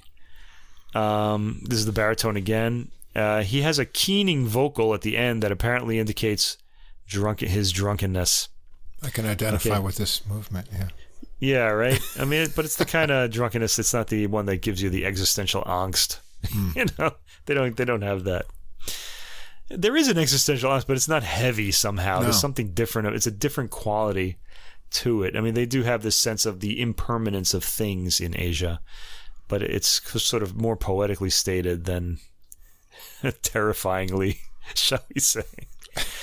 and the last movement, the sixth movement, uh, staying at Teacher's Mountain Retreat, awaiting a friend in vain, and then the farewell, the Abschied movement. This is the soprano, uh, and uh, Meng Haoran is the poet. Um, the farewell is uh, written by Wang Wei. Uh, this starts sparely and atmospherically, like the Mahler, um, and there's wild laughing from the soprano between the two poems, so that you kind of know one's ending and one's uh, and the next one's going to begin. It's pretty interesting. Uh, the impressionistic poem was rendered with more narrative by the German translator in the Mahler setting. Here it doesn't. It's more kind of like images. Uh, some Chinese percussion appears at the end of this work after the vocals are finished. It slowly quietens and the piece is over. This piece, by the way, does use Chinese percussion in certain movements, so it really does go into a completely Chinese mode. Um, my thoughts about this album, I'd say it's a curiosity more than anything else. Although I'm kind of interested in hearing more of Ye's music. Um, I'd like to know kind of what he's about in in other you know in general. We only heard this one work. I enjoyed hearing the Chinese poems set in their original language by a Chinese composer, and I think people who speak Chinese are in for a treat with this recording. I just kind of wish I spoke it. while, while I was trying to, you know, the funny thing is I know a little bit of Japanese, and Russ Russ knows a lot of it, but um, I was waiting for you know those um what the own pronunciations because he can kind of make out certain of these because we know a bit of Japanese, so they use the same uh, kanji, the, the the characters, and you can to find my place in the text. I'd wait for that one that I sort of knew what the sound was, and then I said, oh, there it is. And I'd kind of listen to how it was sung. Anyway, what do you got? Yeah, the I, I felt a similar thing towards the Mahler performance. Uh, I actually was impressed by the the playing of the orchestra.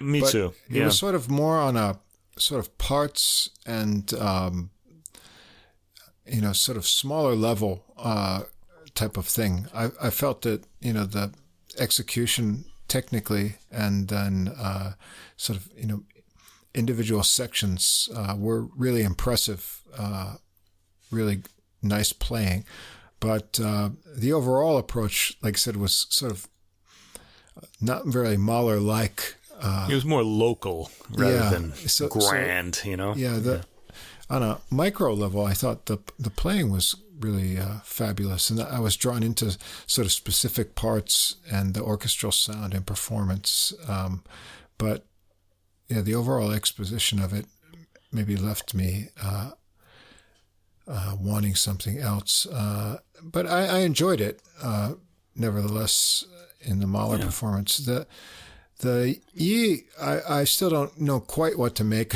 of this work. Um, like you say, uh, as a curiosity, it was interesting to listen to.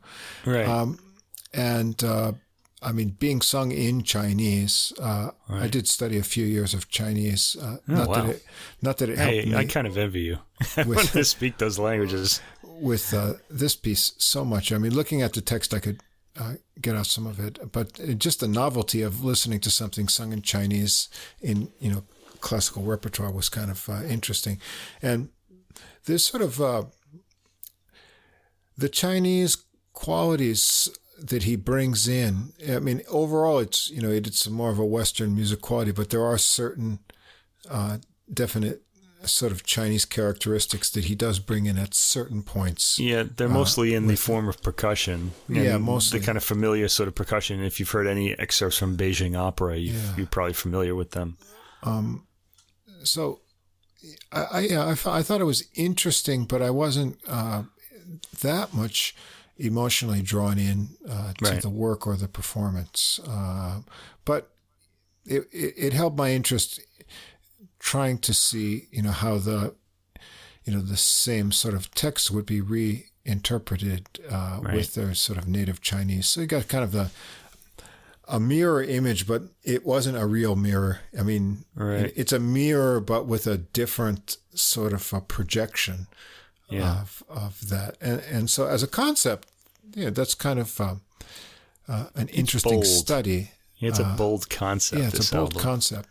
Um, But uh, what what I can make of it, maybe I need to listen to it more. Uh, I need to hear more of ye, ye, or ye. It's, pronounced, it's spelled Y E, so I'm guessing ye. But Yeah. um, yeah, I think so. Yi would be Y I, I think. Yeah. I, I don't know how they render this in. in Xiaogong, yeah. yeah. I don't know about the tone of it, but uh, You don't know. yeah. So Well, you would know better than me. So, what do you think? Yeah or uh, Yi? yeah, just Yi? seeing it the way that it's written on the cover, I, I'm not really sure. I think it's yeah though. Okay, I'd have to see the kanji, I guess, right? We knew we knew that. Uh, yeah, know. maybe see what it, what the inflection is supposed to be. But Right. yeah, anyway, um, it's an interesting. Uh, They put all the text in yeah. Chinese, but they didn't put his name in Chinese anywhere in yeah. the booklet. So Why did they do hard, that? hard to know what's uh, You know. what's what there. But uh, yeah, um, Mahler and the original Chinese. Uh, it's an interesting concept. Uh, someone else could probably expound upon that in greater detail. Uh, yeah, maybe we need a Chinese uh, music scholar to uh, compare the two. I'd be curious to know what Chinese uh, listeners think of this work because they're going to be a little closer to it if they speak the language, of course. But I wonder, I would wonder how well the music would affect them as well. Yeah, we could ask our listeners, but I think we're banned in China or something. I, don't, um, No, there are no Chinese listeners. I think we've had like You two would think we there from would be, China. though. You would Yeah, think you would think there would be. They're big. There's a big Western classical audience there. It's Yeah, they have this think orchestra, an- you know, the Shanghai It's an Orchestra. I mean, thing. Yeah. So yeah, it's an access thing. yeah, I don't know. We're in India though.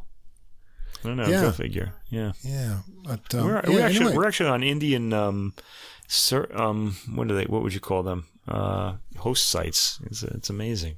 yeah. Yeah, well, they've got their own thing going there, so we're in there anyway.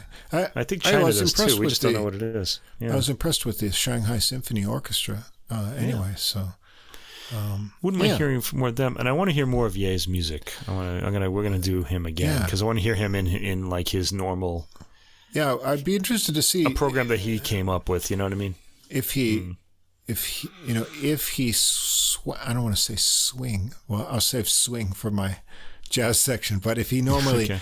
leans more towards a Western thing, or if he was influenced that way because of Mahler's adaptations of these poems, or Hmm. if his normal, uh, or I don't want to say normal, but uh, other works incorporate more sort of Chinese musical influences or more Western influences. Uh, it would be interesting to know. So uh, I'd be willing to check out some more of his other compositions. Yeah. I feel like when they juxtapose, like, you know, when you hear like Chinese percussion and then you hear like Western like type strings, they don't really meld into each other. They're always sort of very separate things. Yeah. I, I don't really feel like they go very well. Yeah, I don't know. It's one of those things. Yeah, we'll see.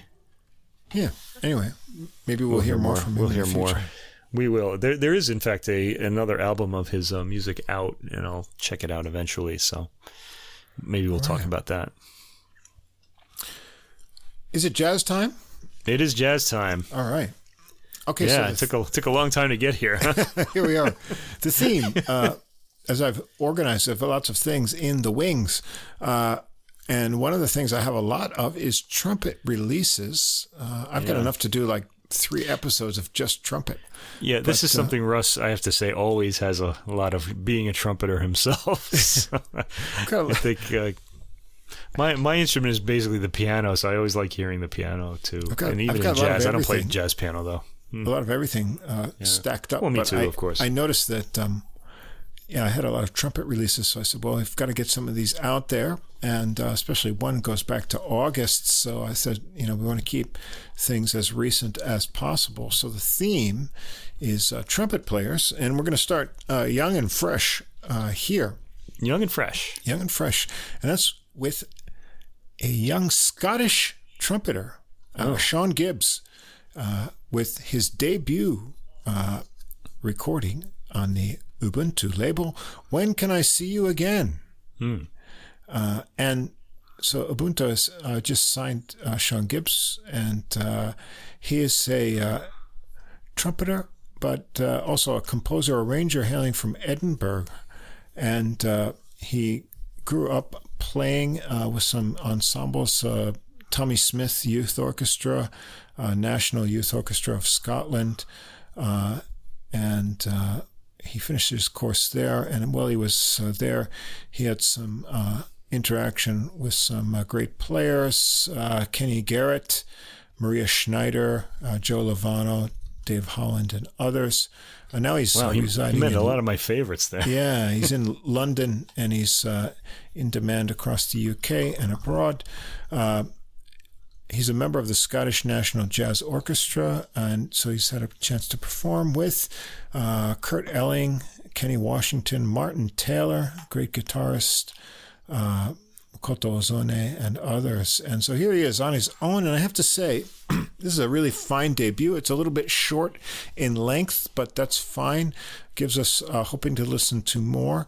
Uh, I think uh, some of the uh, compositions, as we'll hear a lot in all styles of music, are kind of uh, uh, Corona pandemic inspired. Uh, Yeah. Things as musicians were sort of left wondering when they're going to work again and uh, what's uh, going to come out in the music world from this. So they're introspective, but I have to say that Gibbs's uh, compositions are very positive and uplifting uh, in character, and he's a fine uh, trumpet player.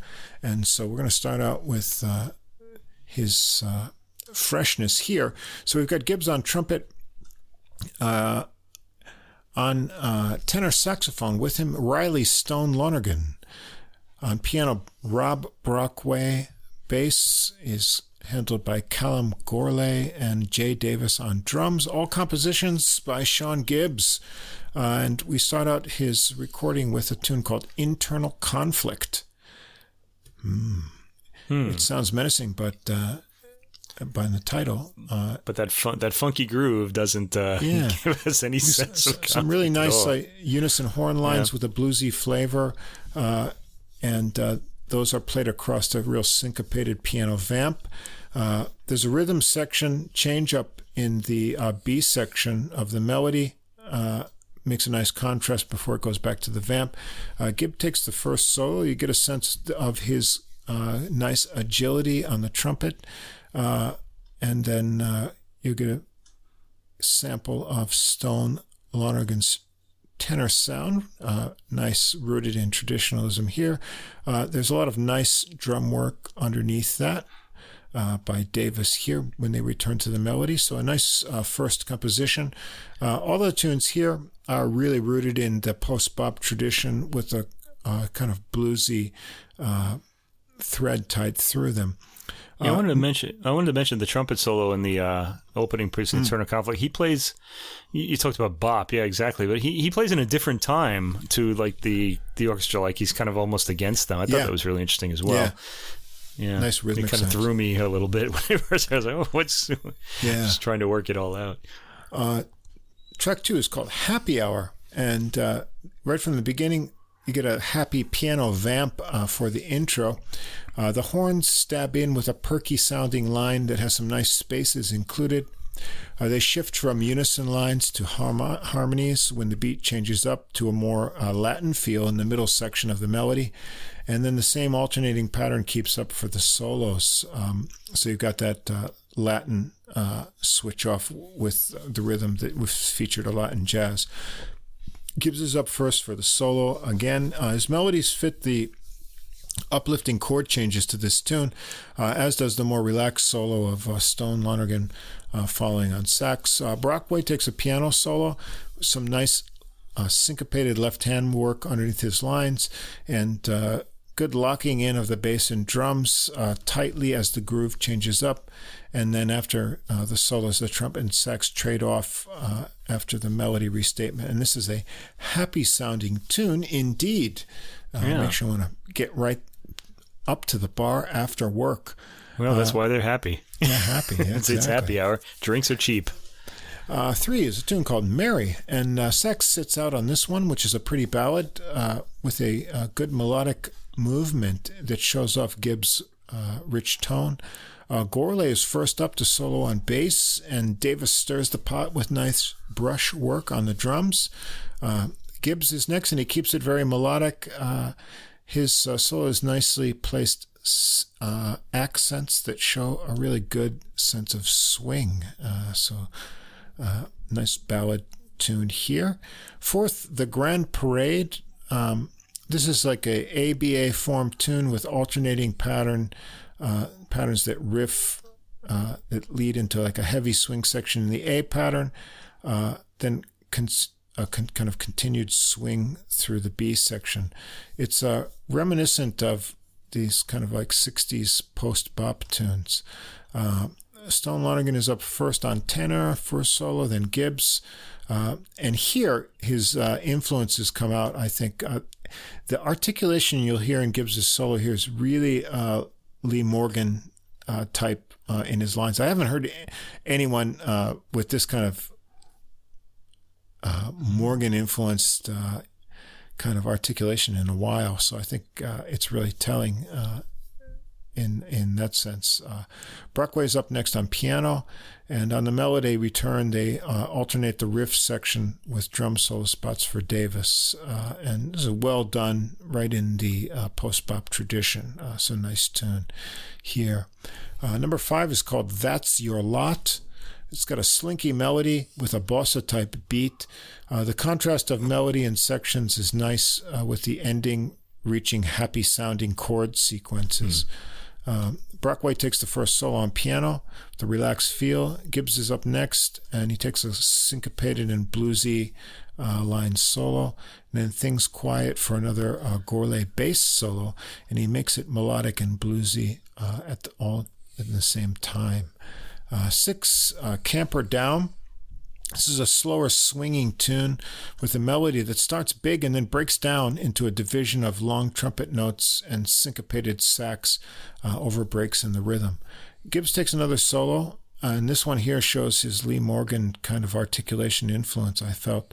Uh, Stone Lonergan is next with a more legato kind of solo. Gourlay gets another bass solo here. Uh, and I noticed by this point his solos are very melodic for a bass player. Uh, there's a nice pause uh, after all that, right before the uh, melody returns.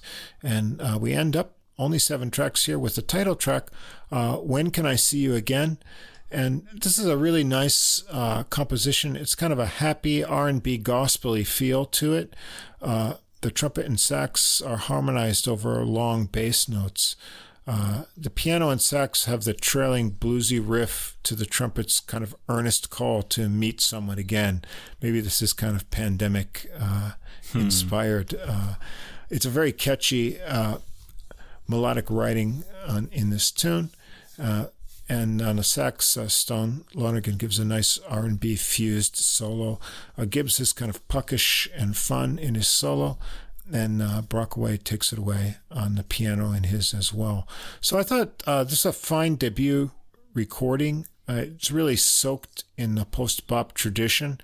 Um, and so Gibbs shows really great trumpet playing skills. Uh, he's influenced by the greats, uh, and his writing and arranging is excellent too. His tunes uh, overall create an uplifting atmosphere. Normally, I would say when uh, someone makes a debut recording, I want to hear at least one or two standards uh, in there uh, before you go off on your own compositions. But I thought, uh, in his case, I wouldn't hold that against as a criticism, since his uh, overall concept is very much traditionally steeped. uh, and he shows his influence as well. Overall, in the program, it's short, but uh, he generously shares the spotlight with his sidemen, and uh, he's got a competent rhythm section here that locks and grooves uh, well together. Uh, so I thought it's a fine first effort and a really enjoyable uh, recording that will put you in a good mood. Hmm. Uh, That's right exactly what I said. Tune. Yeah. Yeah, that's exactly what I said. I said uh, I came across away from this with a really positive vibe, and uh, I especially like the pianist on this record. Uh, I, I said yeah. that his playing sounds like sunshine. I kept using the word "sunny" to describe yeah. his uh, describe his playing. So I, he's someone I'd, I'd kind of like to hear him um, on his own and see see see what he hmm. does. You know, so yeah. was, I, he really kind of drew me in. Sunshine is not something you'd normally associate with, like you know, Scotland or London. maybe that's why. But uh, he's thinking of another place. That's maybe that's why yeah. he learned the piano in the first place. You don't know. But uh, yeah, overall, a very happy sounding album, uh, and I like the energy from Gibbs uh, in his ah, young people, huh? Yeah, in his composition. I had I had energy once. I, had, I still have energy, but it's not all positive. Uh, there is that too. Oh boy. All right, so that's the newcomer. Happy, yeah. And uh, now we're going to move on to some more veteran players here. Hmm. Uh, the next album is uh, by a trumpeter who is uh, not a newcomer and probably should be uh, better well known, and that's why we'll talk about him a bit here. Uh, Alex Norris, and his new release, uh, Fleet from the Heat. This is on Steeplechase. Um, he's a New York based trumpet player who's played in all sorts of combinations, big bands, and uh, as a sideman with lots of other, other groups. Uh, he's here on this uh, new recording with uh, tenor saxophonist Ari Ambrose, uh, pianist Jeremy Manasia. Paul Gill on bass and Brian Floody on drums. And uh, we'll switch to a little bit more of a modern kind of uh, feel and idea, not quite as uh, upbeat as Gibbs, but some really interesting tunes here. And we, uh, on Gibbs's uh, recording, we saved the title track till last here. It's up front. Uh, so we start right out with Fleet from the Heat. It's a hard bop tune with a busy bass uh, line going through it. Uh, Norris comes out of the solo right from the gate, and uh, you'll see he has got uh, competent trumpet playing skills with some great articulation. He uses intervals well in all of his solos uh, here, but he does so fluidly. So rather than playing uh, scale like lines, uh, he's a player who incorporates uh, intervals uh, in his solos, but he does so really smoothly.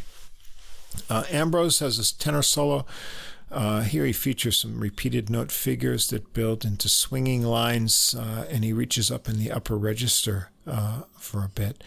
Uh, solo has a light touch in his right hand, uh, and then he gets a little bit more forceful as he goes along. Uh, when they get to the end of the solos, the horns and piano trade off with uh, Floody on drums before return to the uh, melody head, and the sax plays on a bit uh, before the rhythm section takes it out. Uh, I'm wondering on the genesis of uh, some of these uh, tune names. they're pretty funny. I hear they're, they're pretty, they are funny. Yeah. no fair. It's mine. Um, somebody took something of yours. Uh, this has got a melody with a kind of repeating question and answer uh, at the beginning section. Uh, Norris solos first. Uh, I think he's over on flugelhorn here. Uh, his solo has unique interval leaps in the lines, uh, but he breezes through them slow, smoothly. Uh, Ambrose gets a little growl in his sax solo, and then Manasia takes a turn on piano, mixing in a lot of syncopated chords with his lines. And at the end, Floody gets a little bit of drum time over some vamping. this is kind of a fun tune here. Number three is uh, another great what title. Normal question mark. Yeah, maybe that's uh, questioning the so-called new normal. Um, right. This has got a, a, marchy kind of even rhythm in the horns. Uh, that flows into Norris's swinging solo, which features some nice phrasing and some half valve effects with varied articulation. Uh, Ambrose picks up on Norris's final trill in the solo and uh, comes through with a smooth sax solo. It gets more bite as it builds into uh, in uh, kind of uh, low and high registers. Manasia's piano solo gets both bluesy and exploratory uh, with harmony or uh, harmonic kind of ideas, and then um, goes a quiet but rhythmic bass solo here as well. Uh, four, we've got the uh, kind of combination of terms in quarantendemic. for number four, quarantine and pandemic yeah, or quarantendemic in one tune. Um, it starts off with a dissonant piano riff that opens to halting horn lines, uh, and here he's using the Harmon muted uh, trumpet uh, in this tune. Manasia is up first with an interesting solo that's based around kind of a modulating scale figure. Uh, Ambrose has a slinky solo, and then uh, Norris keeps the harmon mute in for a kind of agile trumpet solo, uh, again using a lot of intervals in his lines. And uh, five is a ballad for 2020. Uh, this is, uh, I think he switches over to flugelhorn here.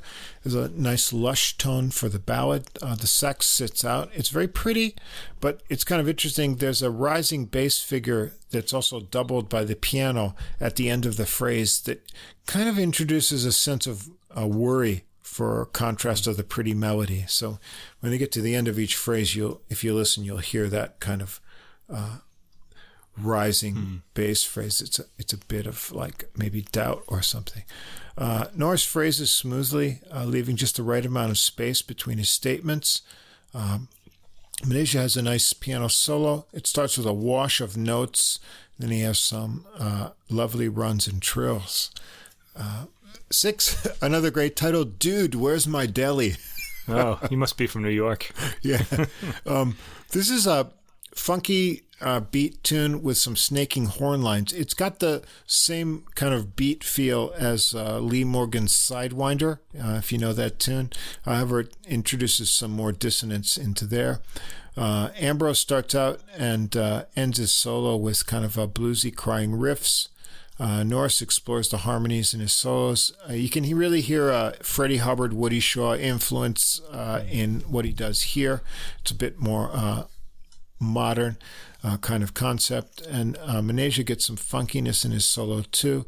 Uh, this uh, tune has interesting chord changes and a kind of a unique uh, melody length in the phrases. Uh, so I don't know what happened to his deli, but uh, it uh, made a good tune. I think, they, I think they're closing down because of the pandemic. Yeah, it probably, could have been. You know, his, his deli closed down. That, yeah. that that is sad. Having grown up in New York, I can tell yeah. you, I miss those giant deli sandwiches. what do they call it? Uh, the Dagwood. New, yeah, yeah. There's a new restaurant term, uh, oh. ghost kitchens or something. It's like oh. these restaurants that don't, you know, they they might have like four restaurant names and uh, placards, but it's like all the same guys cooking in one kitchen. So you, they're making pizzas, Mexican food, and French all in the same kitchen, and Uber Eats is just picking them up, you know, based on people's orders or something. So yeah, that's interesting. I don't know. Some real chaotic. talent in those kitchens, I can tell you. Must be. They're doing all that. Uh, seven here is called Holiday Blues. This is an interesting tune. It's got some different sections in it. Uh, the first is over kind of open chiming piano chords, and there's an ominous bass figure uh, in the final section. Uh, the solos all swing along with a mix of bluesy phrases and expanded harmonies. Uh, Gill gets an intriguing bass solo here on this tune uh, that's both melodic and rhythmically complex. Um, track eight is called The Untamed Land. Yeah. It's a cool theme. It's got accented unison descending horn lines that are contrasted with a swinging section. Uh, it ends in kind of a fermata, uh, so it's a slight hold on that on a note, but then the bass walks out of that swinging and then it goes right into Norris's uh, solo. Uh, he's got a, some real advanced harmonic ideas, again, that allude to uh, Woody Shaw's kind of concepts. Um, they return to the last descending line and fermata again, and then the bass walk out uh, for each of the solos, which is a really cool kind of compositional uh, interlude uh, to put in I did there. enjoy that Kenny, know, knowing that. so it's yeah. almost like somebody's coming out introducing, you know, Right. like the like the It's, MC. you the know, bass is like the bum, bum, MC. Yeah. and then do do do do do do the bass walks in, right? So that's what you get here. Um, Ambrose goes next. He's got some nice harmonic explorations, uh, some wailing in his solo. Uh, Manasia solo is complex on piano, has a lot of uh, modulating figures. Uh, he moves around uh, with ease.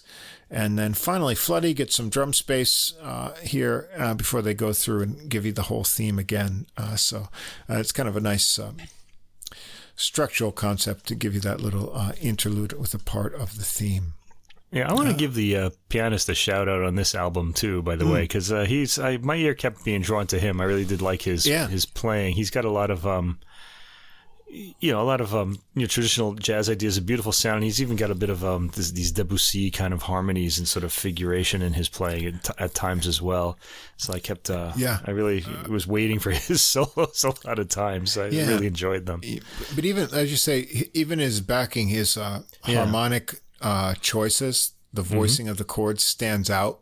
Right. And I think, you know, it, it seems like a small detail. Oh, the pianist is going to voice the chord this way. But I think, you know, that gets into the soloist's ears and it influences what they play too. Um, Right. So uh, I think it's a nice choice by uh, Norris to pick Yeah. Manasia's. Uh, the the chords, the um, yeah, the uh, even the uh, the weight of the uh, you know, the the the volume that they're playing those, the comping those chords at too, things Mm-hmm. Yeah. like that. It's just like a, touch. It really it sets like a whole feel. Yeah. Yeah, yeah. It's uh yeah, the piano uh, really helps in the concept of this whole album. Uh, number nine uh, is called Night Bus, which uh, this it's got a swinging melody uh, and harmonized long tone horn lines. Norris Yeah, I, th- I thought of that as the bus horn. Actually, I wonder if Oh, he's really? thinking that there. Yeah, I didn't think of you that, know? but that's interesting. yeah, well, maybe. Yeah. Uh, Norris plays quite melodic ideas in his solo here. Uh, relaxed sense of swing and phrasing. Uh, when Ambrose comes in, he keeps the relaxed feel in his solo, but he adds some flurries of notes and a few uh, biting articulation examples. Um, Manasia on the piano uh, mixes kind of loose phrases with some runs and accented chords.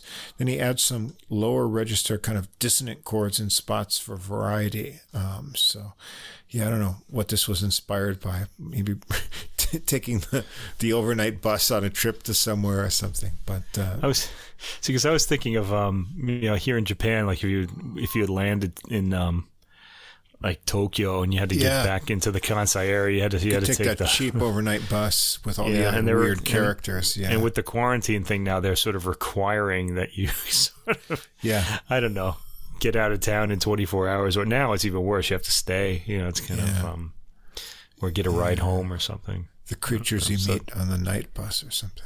I um I applied this to our own situation when I heard it so Yeah. I guess that's what you it's the listeners the listeners um privilege shall There we were a few times uh, back in my university days when uh, I would come home from for break and then uh, go across the old New York State on the night bus, right and uh, I encountered some pretty strange characters. Yeah, they they like those on- night buses, boy. on stops along the way. Yeah, in uh, all those um, places along the way, uh, Utica, Mm. Rochester, and uh, going out there. Yeah, woo, America, America's got a lot of those kind of people, man. yeah, it does. I Yeah. know. People that haunt the night. the night creatures on the night bus. And uh, finally, we're going to end up this album with uh, With the the best title track. of all. Yeah, grapple with a snapple. Really, uh, a play on the old Charlie Parker uh, scrapple from the apple, uh, referring to the uh, tea drink here. Uh, this one, Trying was- to open it. I kind of yeah, this to open, image of not open being this able uh, to. really tight uh, thing of tea. Uh, it's got some um, brisk swinging theme with chasing horn lines. Uh, Manasia jumps right out of the gate with a swinging solo uh, featuring lots of syncopated left-hand chords. chords. Uh, Norris has a really agile solo, some melodic surprises amid the hard swinging lines. Uh, in contrast, Ambrose plays uh, rather softly to start out, but he gets up into the upper register soon thereafter, and then the uh, trumpet and sax trade fours with the drums uh, for a bit uh, before things come to a close. So, uh, yeah, a nice effort here, highlighting original compositions by Alex Norris. He's got uh, a really great trumpet technique, mature improvisation style, uh, influenced by uh, you know trumpet players like uh, Freddie Hubbard, Woody Shaw, but he's got his own thing going. Uh, and he writes some nice composition. He's got a good uh, group here, complementing musicians.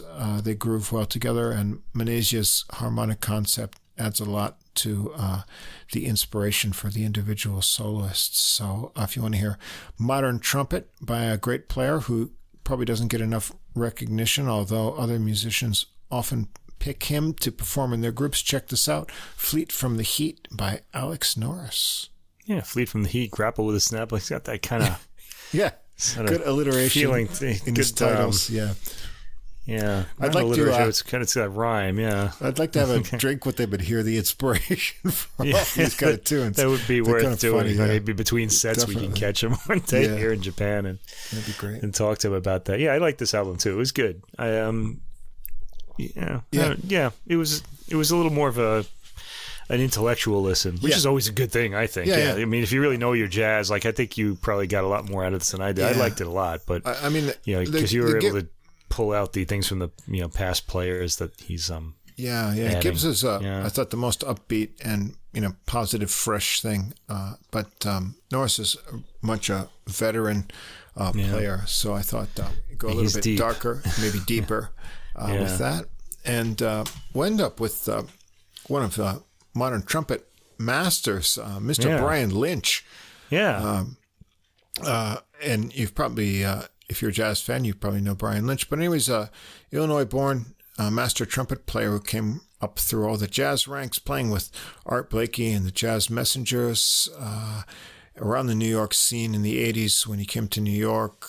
Uh, I came to know him a little bit after uh, in a more detailed way because he replaced uh, Tom Harrell in Phil Woods' quintet in the 1990s. It was a big shoes to fill. along that same time, and from the 80s, uh, he had uh, played a lot through associations with uh, people in the Latin music scene, Hector Lavoe, Eddie Palmieri, uh, in uh, New York scene. Uh, and so, what is it, 2011 or 12? he released his own great Latin release, Madera right. Latino uh, a Latin jazz interpretation on the music of Woody Shaw, and we right. both like that one. yeah, I remember that we when we, when that came out. Yeah, that was a Grammy yeah. uh, nominee that year. Actually, I think it won the Grammy that year. I think it did. Yeah. Yeah. And yeah. Uh, so a uh, a real great uh, modern trumpet player with uh, aggressive soloing style, who's played with bright tone. Oh, the great, really. the greats. And so here on his new project, uh, which is called uh, Songbook Volume 1 Bus Stop Serenade. Uh, this is on uh, Holistic Music Works. Um, the, the, idea here is uh, to uh, revisit his own original compositions that he's composed, you know, playing with various ensembles and groups over the years.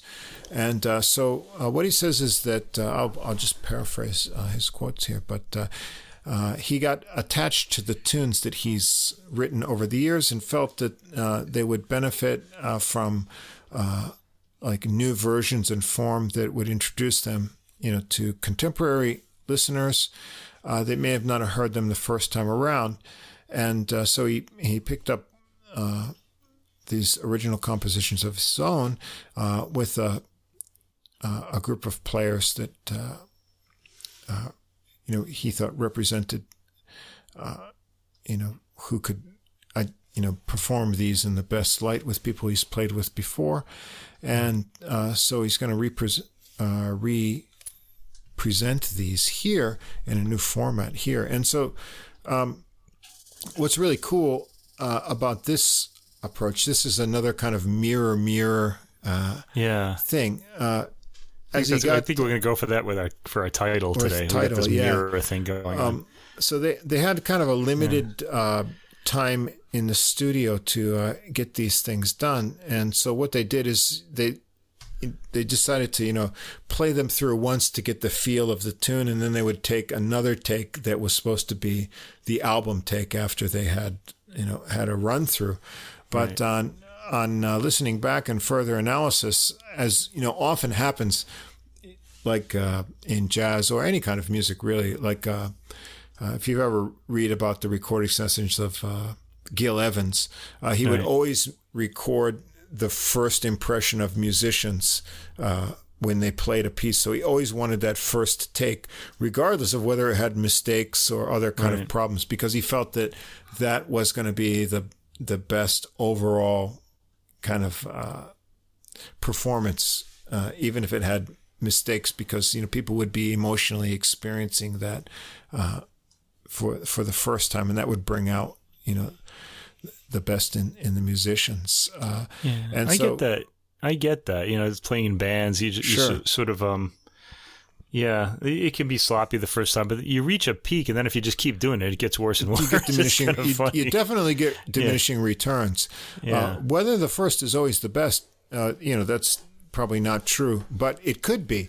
And uh, so apparently, uh, Brian Lynch, uh, comparing these various or just two takes of most of these tunes, he thought, you know, that some of the first takes contain things that you know, were as interesting or more interesting than the second tapes, and he couldn't choose between all of them. So he decided he was going to just release all of them. Yeah, uh, so we get them all here. Yeah, and so how he's done this is really uh, kind of creative and interesting. Uh, he's divided them into um, uh, two kind of uh, separates in separate sections that he calls the express route, which is generally the second takes and the shorter versions, but not completely so.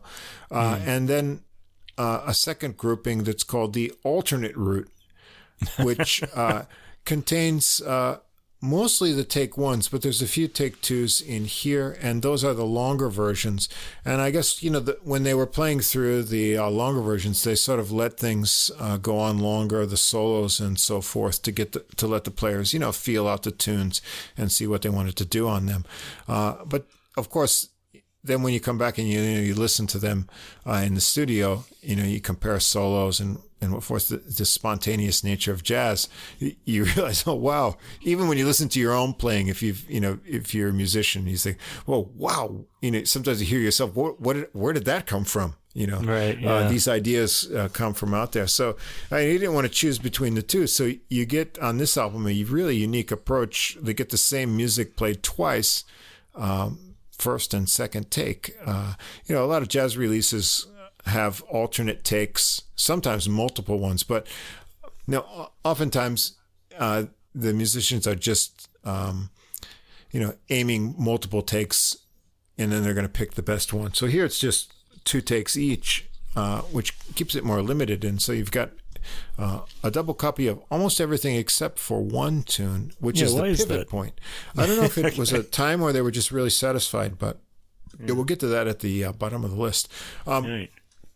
Anyway, this is a really good um, experience for me because I've always liked uh, Lynch's trumpet playing, and I know that he was uh, you know a capable composer, but I never really focused in on his composition style. So I got to learn a few things uh, about uh, his composition style. Uh, one of which is that uh, he likes to incorporate a type of counterpoint into his uh, compositions, which f- features a kind of contrasting bass line uh, that he must hear in his mind to his melodic lines. And that's always like doubled. It's in the bass and the left hand of the piano. And that features a lot in uh, these compositions. and he's got a lot of variety and style, and he also plays uh, tribute to uh, some jazz uh, masters of the trumpet uh, in here. Uh, so uh, let's go through what he's got here. the express route, the first section, begins with a tune called 24 7. This has got weaving sax and trumpet lines uh, that go between unison phrases.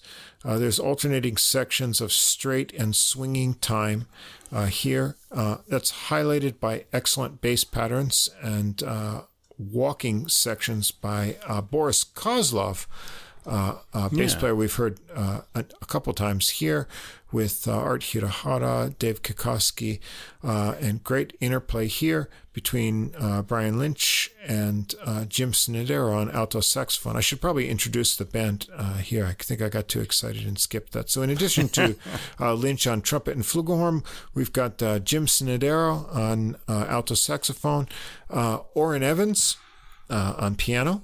Who we often hear on Smoke Sessions Records, and we did, uh, I think we covered one of his big band releases uh, here uh, recently.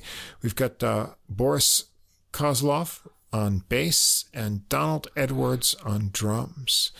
Uh, and so uh, the first tune here highlights all the players and has some great horn line interplay between Lynch and Snidero. the second tune, Affinique, this is a bossa beat tune. It's got really attractive horn lines uh, that stop and go, uh, and those are set over a bass line that has its own type of unique movement. Uh, it starts off with a very meaty Kozlov bass solo uh, mm-hmm. that's uh, you know, really cool. Uh, very fluid and precise Lynch solo here. Snidero is relatively more relaxed, but he picks out some individual notes to highlight, and uh, also features a nice Evans solo as well. So Orrin Evans is one of these kind of piano players who he's kind of, you know, uh, off off to the side of what you expect from piano players to play. He always picks sort of interesting colored tones in his harmonies, and uh, he's you know he doesn't uh, really copy the kind of phrasings and things of other players. So you never really know what he's going to do on any kind of tune. So I kind of like his sort of unpredictable nature uh, when it comes to solos. Uh, right. You know, yeah. No, I feel the same way. Yeah.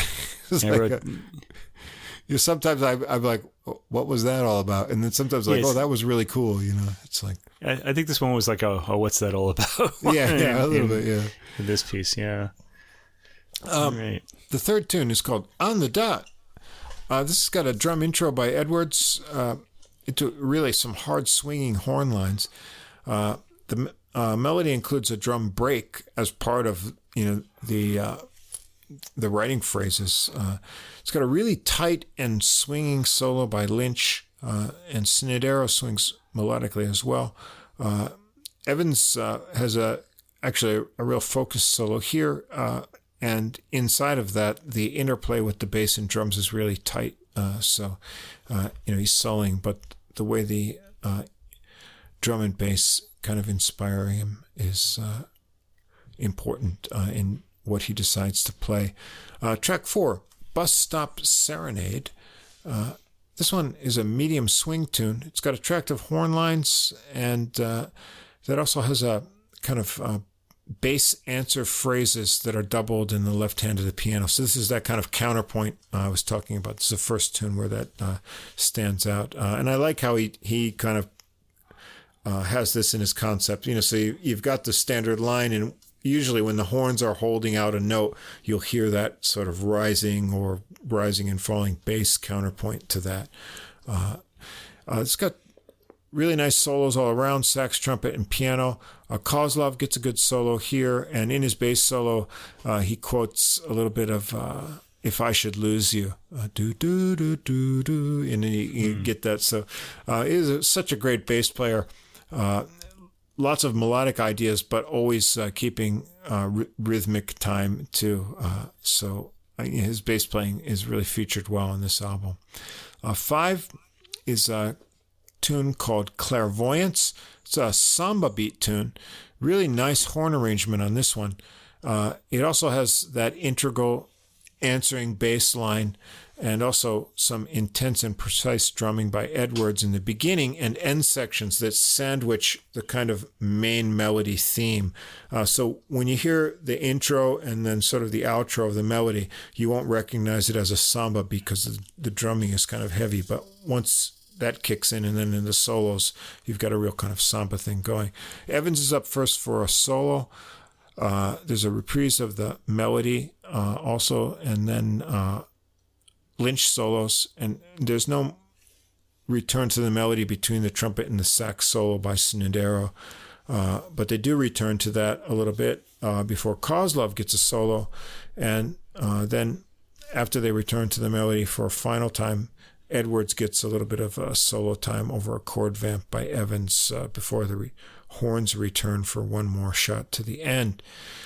Uh, track thought, six. Oh, I, go ahead. I, I thought Kozlov had a lot of uh, room in this uh, Yeah. particular piece to um, solo. He gets a long solo, and it's all really great. It's got, it starts with this kind of funky walking bass Yeah. thing.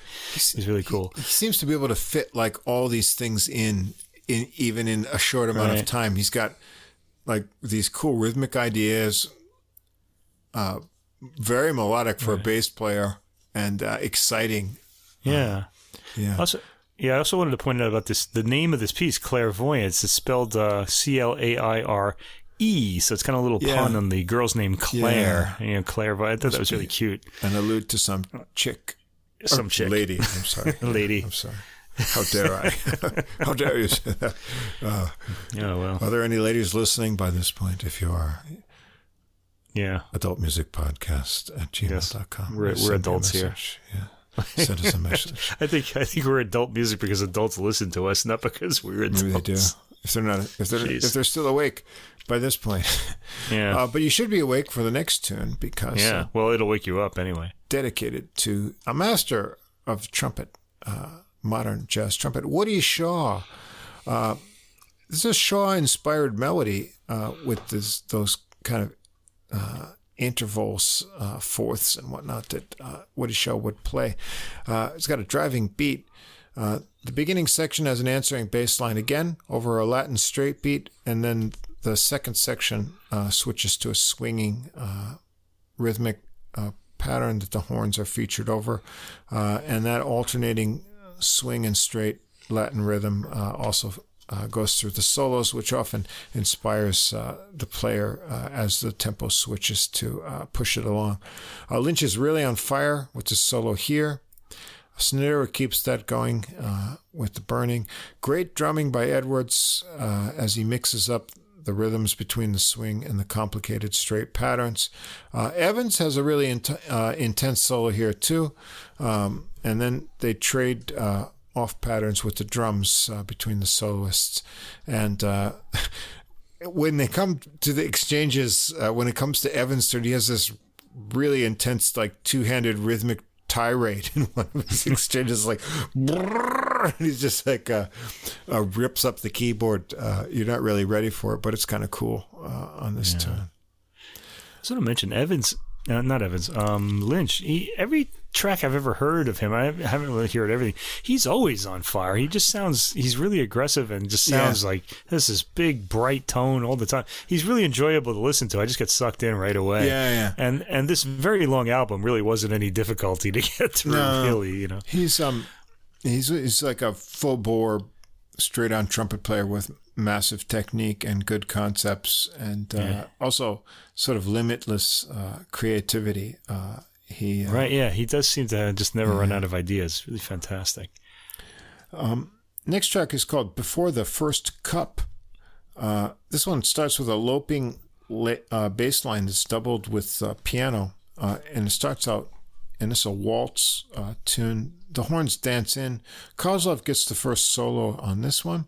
Then uh, Lynch is coming in here. I think he's on flugelhorn, uh, kind of lyrical sound. Uh, Snidero comes in. He's got a laid back solo to match the waltzing mood. Uh, Evans has a uh, solo here as well. Uh, Edwards' fills and textures stand out throughout with the waltz rhythm. And then at the end, Lynch and Snidero weave lines together in the outro before they join uh, back in on a riff. So we've got a little waltzing contrast here. Uh, track eight is uh, another dedication uh, to uh, kind of an unsung great trumpet player, Charles Tolliver, uh, another fine po- post bop uh, jazz trumpeter. It's a really cool tune. It starts out with this stately horn riff. Uh, it's almost like an Egyptian fanfare. Uh, and it's played over this kind of open fifth, like it's a F and C, boom, in the uh, piano in the left hand. Uh, it sounds kind of imposing.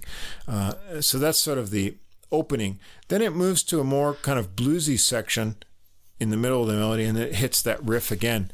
Um, and they'll bring the riff back again between the solos you know, as sort of a transition, uh, which is kind of a cool compositional uh, feature. It gives you a little kind of uh, reset in the solos. Lynch has a real ripping solo here, uh, accented standout notes, bluesy phrases, uh, and then everyone solos here. Evans, Kozlov, Edwards. Uh, they they dig on the groove uh, to push him along. Uh, are, are in the in Lynch's solo rather. Um, it's it's one of these places where that intensity of the swing really uh, picks up and comes back there. Uh, Snidero gets uh, some outside squawks. And, uh, normally he, you know, he's uh, he's a great player, but he's you know he's he's not um, sort of. Uh, uh, emotionally let off, but here he, he sort of goes out into a kind of a, a uh, an outside uh, the harmony kind of excursion, which is cool. And then he comes back in and brings it to a bluesy focus. And then um, after his solo, it's sort of uh, the the riff comes back, and then the tune sort of dissolves, uh, and you know the that swing drive and everything disappears, and it gets kind of like you know uh, amorphous, which is good for Evans because he likes that kind of you know out there thing, and then. Uh, that's the start of his solo, but he, he really pulls it back in and gets this like really cool groove going uh, with some accented chords uh, in his lines, and so it's sort of like a reset of the tune uh, before they uh, finish out his solo and come back. Uh, so, yeah, uh, if you haven't heard Charles Tolliver on trumpet, he doesn't get enough attention, but a fine trumpeter on his own, and it's nice that Lynch pays him a tribute here. Um, and then the last tune in uh, the first section of the express route uh, is sort of the pivot, and this is called uh, Keep Your Circle Small. And you only hear this once on the album. It's a hard driving tune with cool horn lines. Uh, also features a bass, uh, doubled bass line piano, and the bass that's a counterpoint uh, to the melody.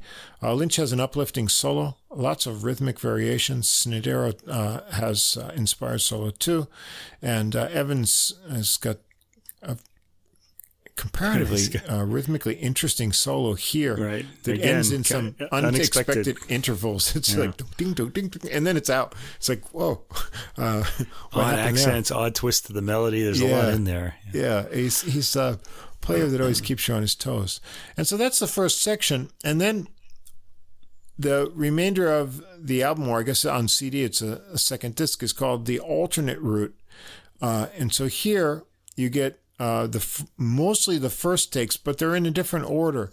So track ten, you're going to get the first take of on the dot. Uh, track eleven is Charles Tolliver. Track take one. Track twelve, before the first cup, take one. Track thirteen, Woody Shaw, take, take, one. Before the first cup, take two. I think. Is it? I think so. Yeah, that's. Uh, I, I can check again, but uh, I'm not sure. Anyway. yeah. Anyway. Uh, then we got Woody Shaw, take one. Clairvoyance, take two. Uh, yeah. Bus Stop Serenade, take one. Uh, Efonique, take one. 24 7, take one. Now, uh, I think Efonique is also take two. Is that? I've got here. Hmm. Uh, this one I can probably check. Let me see without playing it. I kind of because I only got these on Deezer, so I kind of. Yeah, I copied this uh, from the uh, they, I mean, Deezer could be Deezer listings could be wrong. Well, some, take two is absolutely take two. Sometimes the Deezer ones, you, uh, the ordering right is oh. okay. okay. Sometimes the ordering is different. I got these from uh, Sound in Depth magazine. Okay. Yeah. So anyway, well, that's um, what Deezer said anyway. Most the of the the okay. second one is uh, take one tracks, but there are some uh, take two, where where he chose to take one for the first uh, choice. But uh, in general, the take one tracks are longer because they were you know having a first playthrough and uh, letting uh, the musicians feel out a little bit more. Um, so what you'll get is uh, some more extended solos, maybe some more adventurous things. You can compare uh, them directly if you want. Um, I would at least suggest uh, checking out the uh, Woody Shaw original take. Uh, this right. one is over 10 minutes long, but uh, not that the solo on take two by Lynch is shabby in any way, but the, the, take one one is really different yeah, in character. Uh, it's it's kind of really smoking extended solo, and the Evans solo on the take one is really kind of uh, keeping that inspired move. Uh, so yeah, uh, you got a choice here to hear all of the uh, different takes here. Most of the yeah. ones on the alternate route are a little bit more extended, uh, maybe not as yeah. polished, but sometimes they contain some real creative gems. you know, if musicians are thinking oh, I'm I can do anything I want, or you know, this is the final take that's going to on the album. Just that knowledge can influence your decision on how conservative right. or adventurous you're going to be uh, on that. And you know, in the old days. At, least here we've got full takes, but in uh, modern recording, uh, a lot of jazz comes off uh, stilted and uh, you know not so spontaneous sounding because uh, when things are recorded in isolation in the studio, the soloists can overdub their parts uh, mm-hmm. in some recordings, and so you know on the playback they'll say, "Oh, I flubbed that note," or "That's not what I want to do. Let me record this again." And so. Uh, much in the same pro- approach as a pop recording will be, the soloist can go back and overdub a line, you know, reaching technical perfection, but leaving out that sort of continuity and then the interplay you get among uh, the musicians. So I think, in my opinion, you know, the the most exciting and spontaneous kind of uh, jazz things are when uh, warts and all the yeah. whole take is preserved, and and that's what makes most of the great recordings of the '50s and '60s good. The, you know, the not only were was everything recorded live, um, but you've got a limited number of microphones, so you've got bleed through of the musicians uh, right. coming through the different mics. So you've got this more full sort of sound stage, and it was recorded as was. Maybe they did, you know, up to five, six takes of each tune, and they picked the best one. There was always some imperfection in there, but they picked the one that had the overall best character of uh, spontaneity and groove rather than worrying about you know any technical mistakes. Uh, so here uh, we've even got com- even in a, I was to say even in a jazz group, um, recording in isolation while while the track is playing and you're like dubbing, you're playing your solo over the this even that takes a lot of life away from yeah, yeah. Uh, the There's no interplay. You know? I mean, yeah. you know, the bass player hears what you're playing and he changes yeah. the chord and he's going to do this. The drummer hears your rhythms and he's going to change up where his accents are. Right. Um, There's more of a s- chance for spontaneity as spontaneity, well. Spontaneity, yeah. yeah. And so I like, uh, you know, at least this approach here. They're complete takes. They took them all down. And uh, because the level of musicianship is so high here, uh, even these first takes are just amazing. Uh, mm. There's no mistakes here. Um, it's just a matter of, you know, did they have the direction and the arc of what they wanted in development of their solos or whatnot? Uh, and even where maybe they may, on the longer tracks, uh, not be as cohesive there's some element of that solo that's a little bit different and a little bit more experimental that was worth preserving. And so you get both here. And uh, you probably don't want to listen to, you know, all of them back to back, but, uh, you know, maybe compare tracks on a subsequent listen and see what's different or take the alternate route and uh, see if that's more satisfying and uh, explorative. Uh, in any case, uh, it's a nice feature for Lynch's work as a composer all in one place. And uh, another example of his masterful trumpet playing, and he's in the company of uh, great musicians. You've got, uh, you know, Snidero's uh, competent alto playing uh, that matches uh, Lynch's inspiration. His solos are good.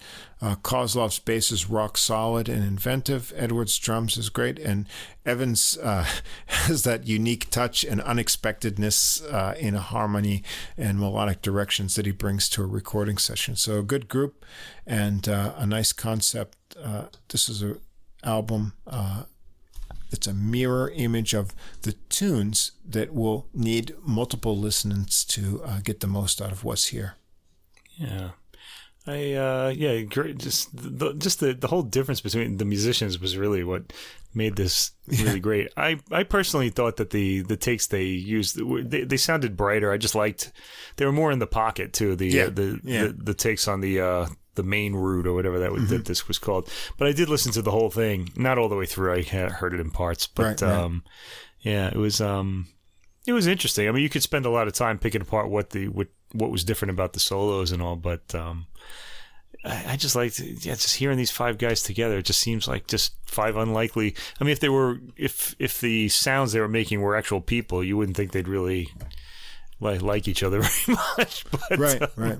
Well, they wouldn't get along, but they really create something really extraordinary yeah. here. I, yeah. I, think that's you know this is um, Lynch's mm. pick of people that he's played with uh, on various um, uh, projects through his career, right. and so I think he he picked them for the unique aspects right that they brought uh, and the unique the aspects they have are really unique even yeah, from each other unique, you know? yeah yeah, um, they create something of, magical. You know, yeah. I, I don't know what to make of Evans playing, even though I've listened to him a lot in the last year. mm. He's always sort of surprises me. Um, right.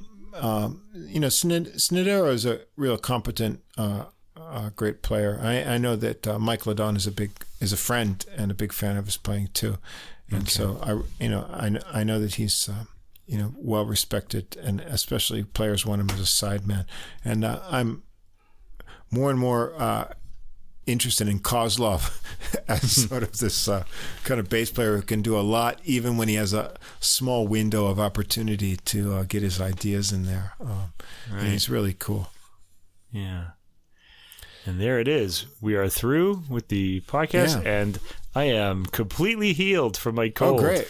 The Wonderful. tea and all the talking about music has made me feel energetic and younger and healthier. So, mirror, mirror on the wall, who's the healthiest, handsomest of them all? It must be Mike yeah, over there. Yeah, yeah, maybe. He's glowing.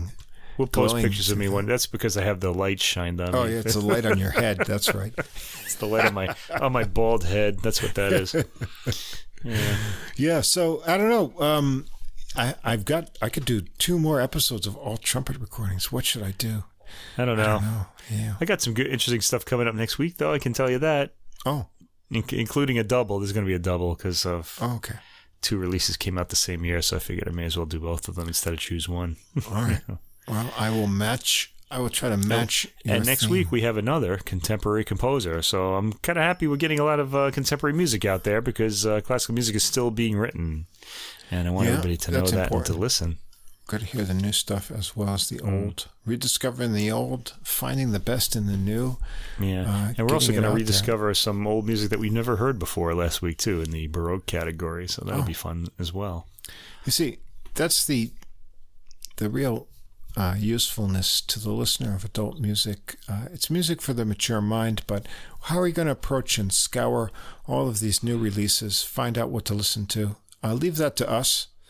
Uh, we'll give you at least six hours, six to eight hours each week of things to listen to. Uh, Right. You can listen to us uh, describe it in excruciatingly uh, detailed uh, analysis, or Or you, can just, go to the Spotify and just Go to turn it on and see what you think. I, I kind of hope a lot of people do that. You know, I hope they do. Um, yeah. But um, yeah, we're always looking for the best in uh, new recordings of old music, new music, rediscovered music, forgotten music, uh, all uh, in one place every week. Uh, So And we want you Um, to discover new things, not just hear the same old things over and over. yeah, you know, we've got to keep Yeah. expanding, expanding our musical palette, uh, but returning to the good things uh, at the same well. time. Yeah. Yeah, so this has been episode 36 of Adult Music, the podcast with music for the mature mind. We hope you've enjoyed everything. Again, uh, please uh, do like, comment on whatever platform you're on. Uh, come over to Deezer to check out our playlist with all these tunes and albums in one place that you can uh, listen to all at once. You can also find the podcast there, uh, or check us out on podbean.com where all the links are sure to work and uh, you can uh, follow us there as well. And if you'd like to write to us directly, we'd uh, appreciate to hear from you. Our contact address is adult music podcast, all one word, at gmail.com. And we'll be back next week with episode 37 with contemporary classical music and Mm, some, yeah, some. some and some old and some fresh jazz too. So turn in and uh, It'll all be podcast. magical. It'll be magical for sure in episode 37 next week, and we'll see you again next time.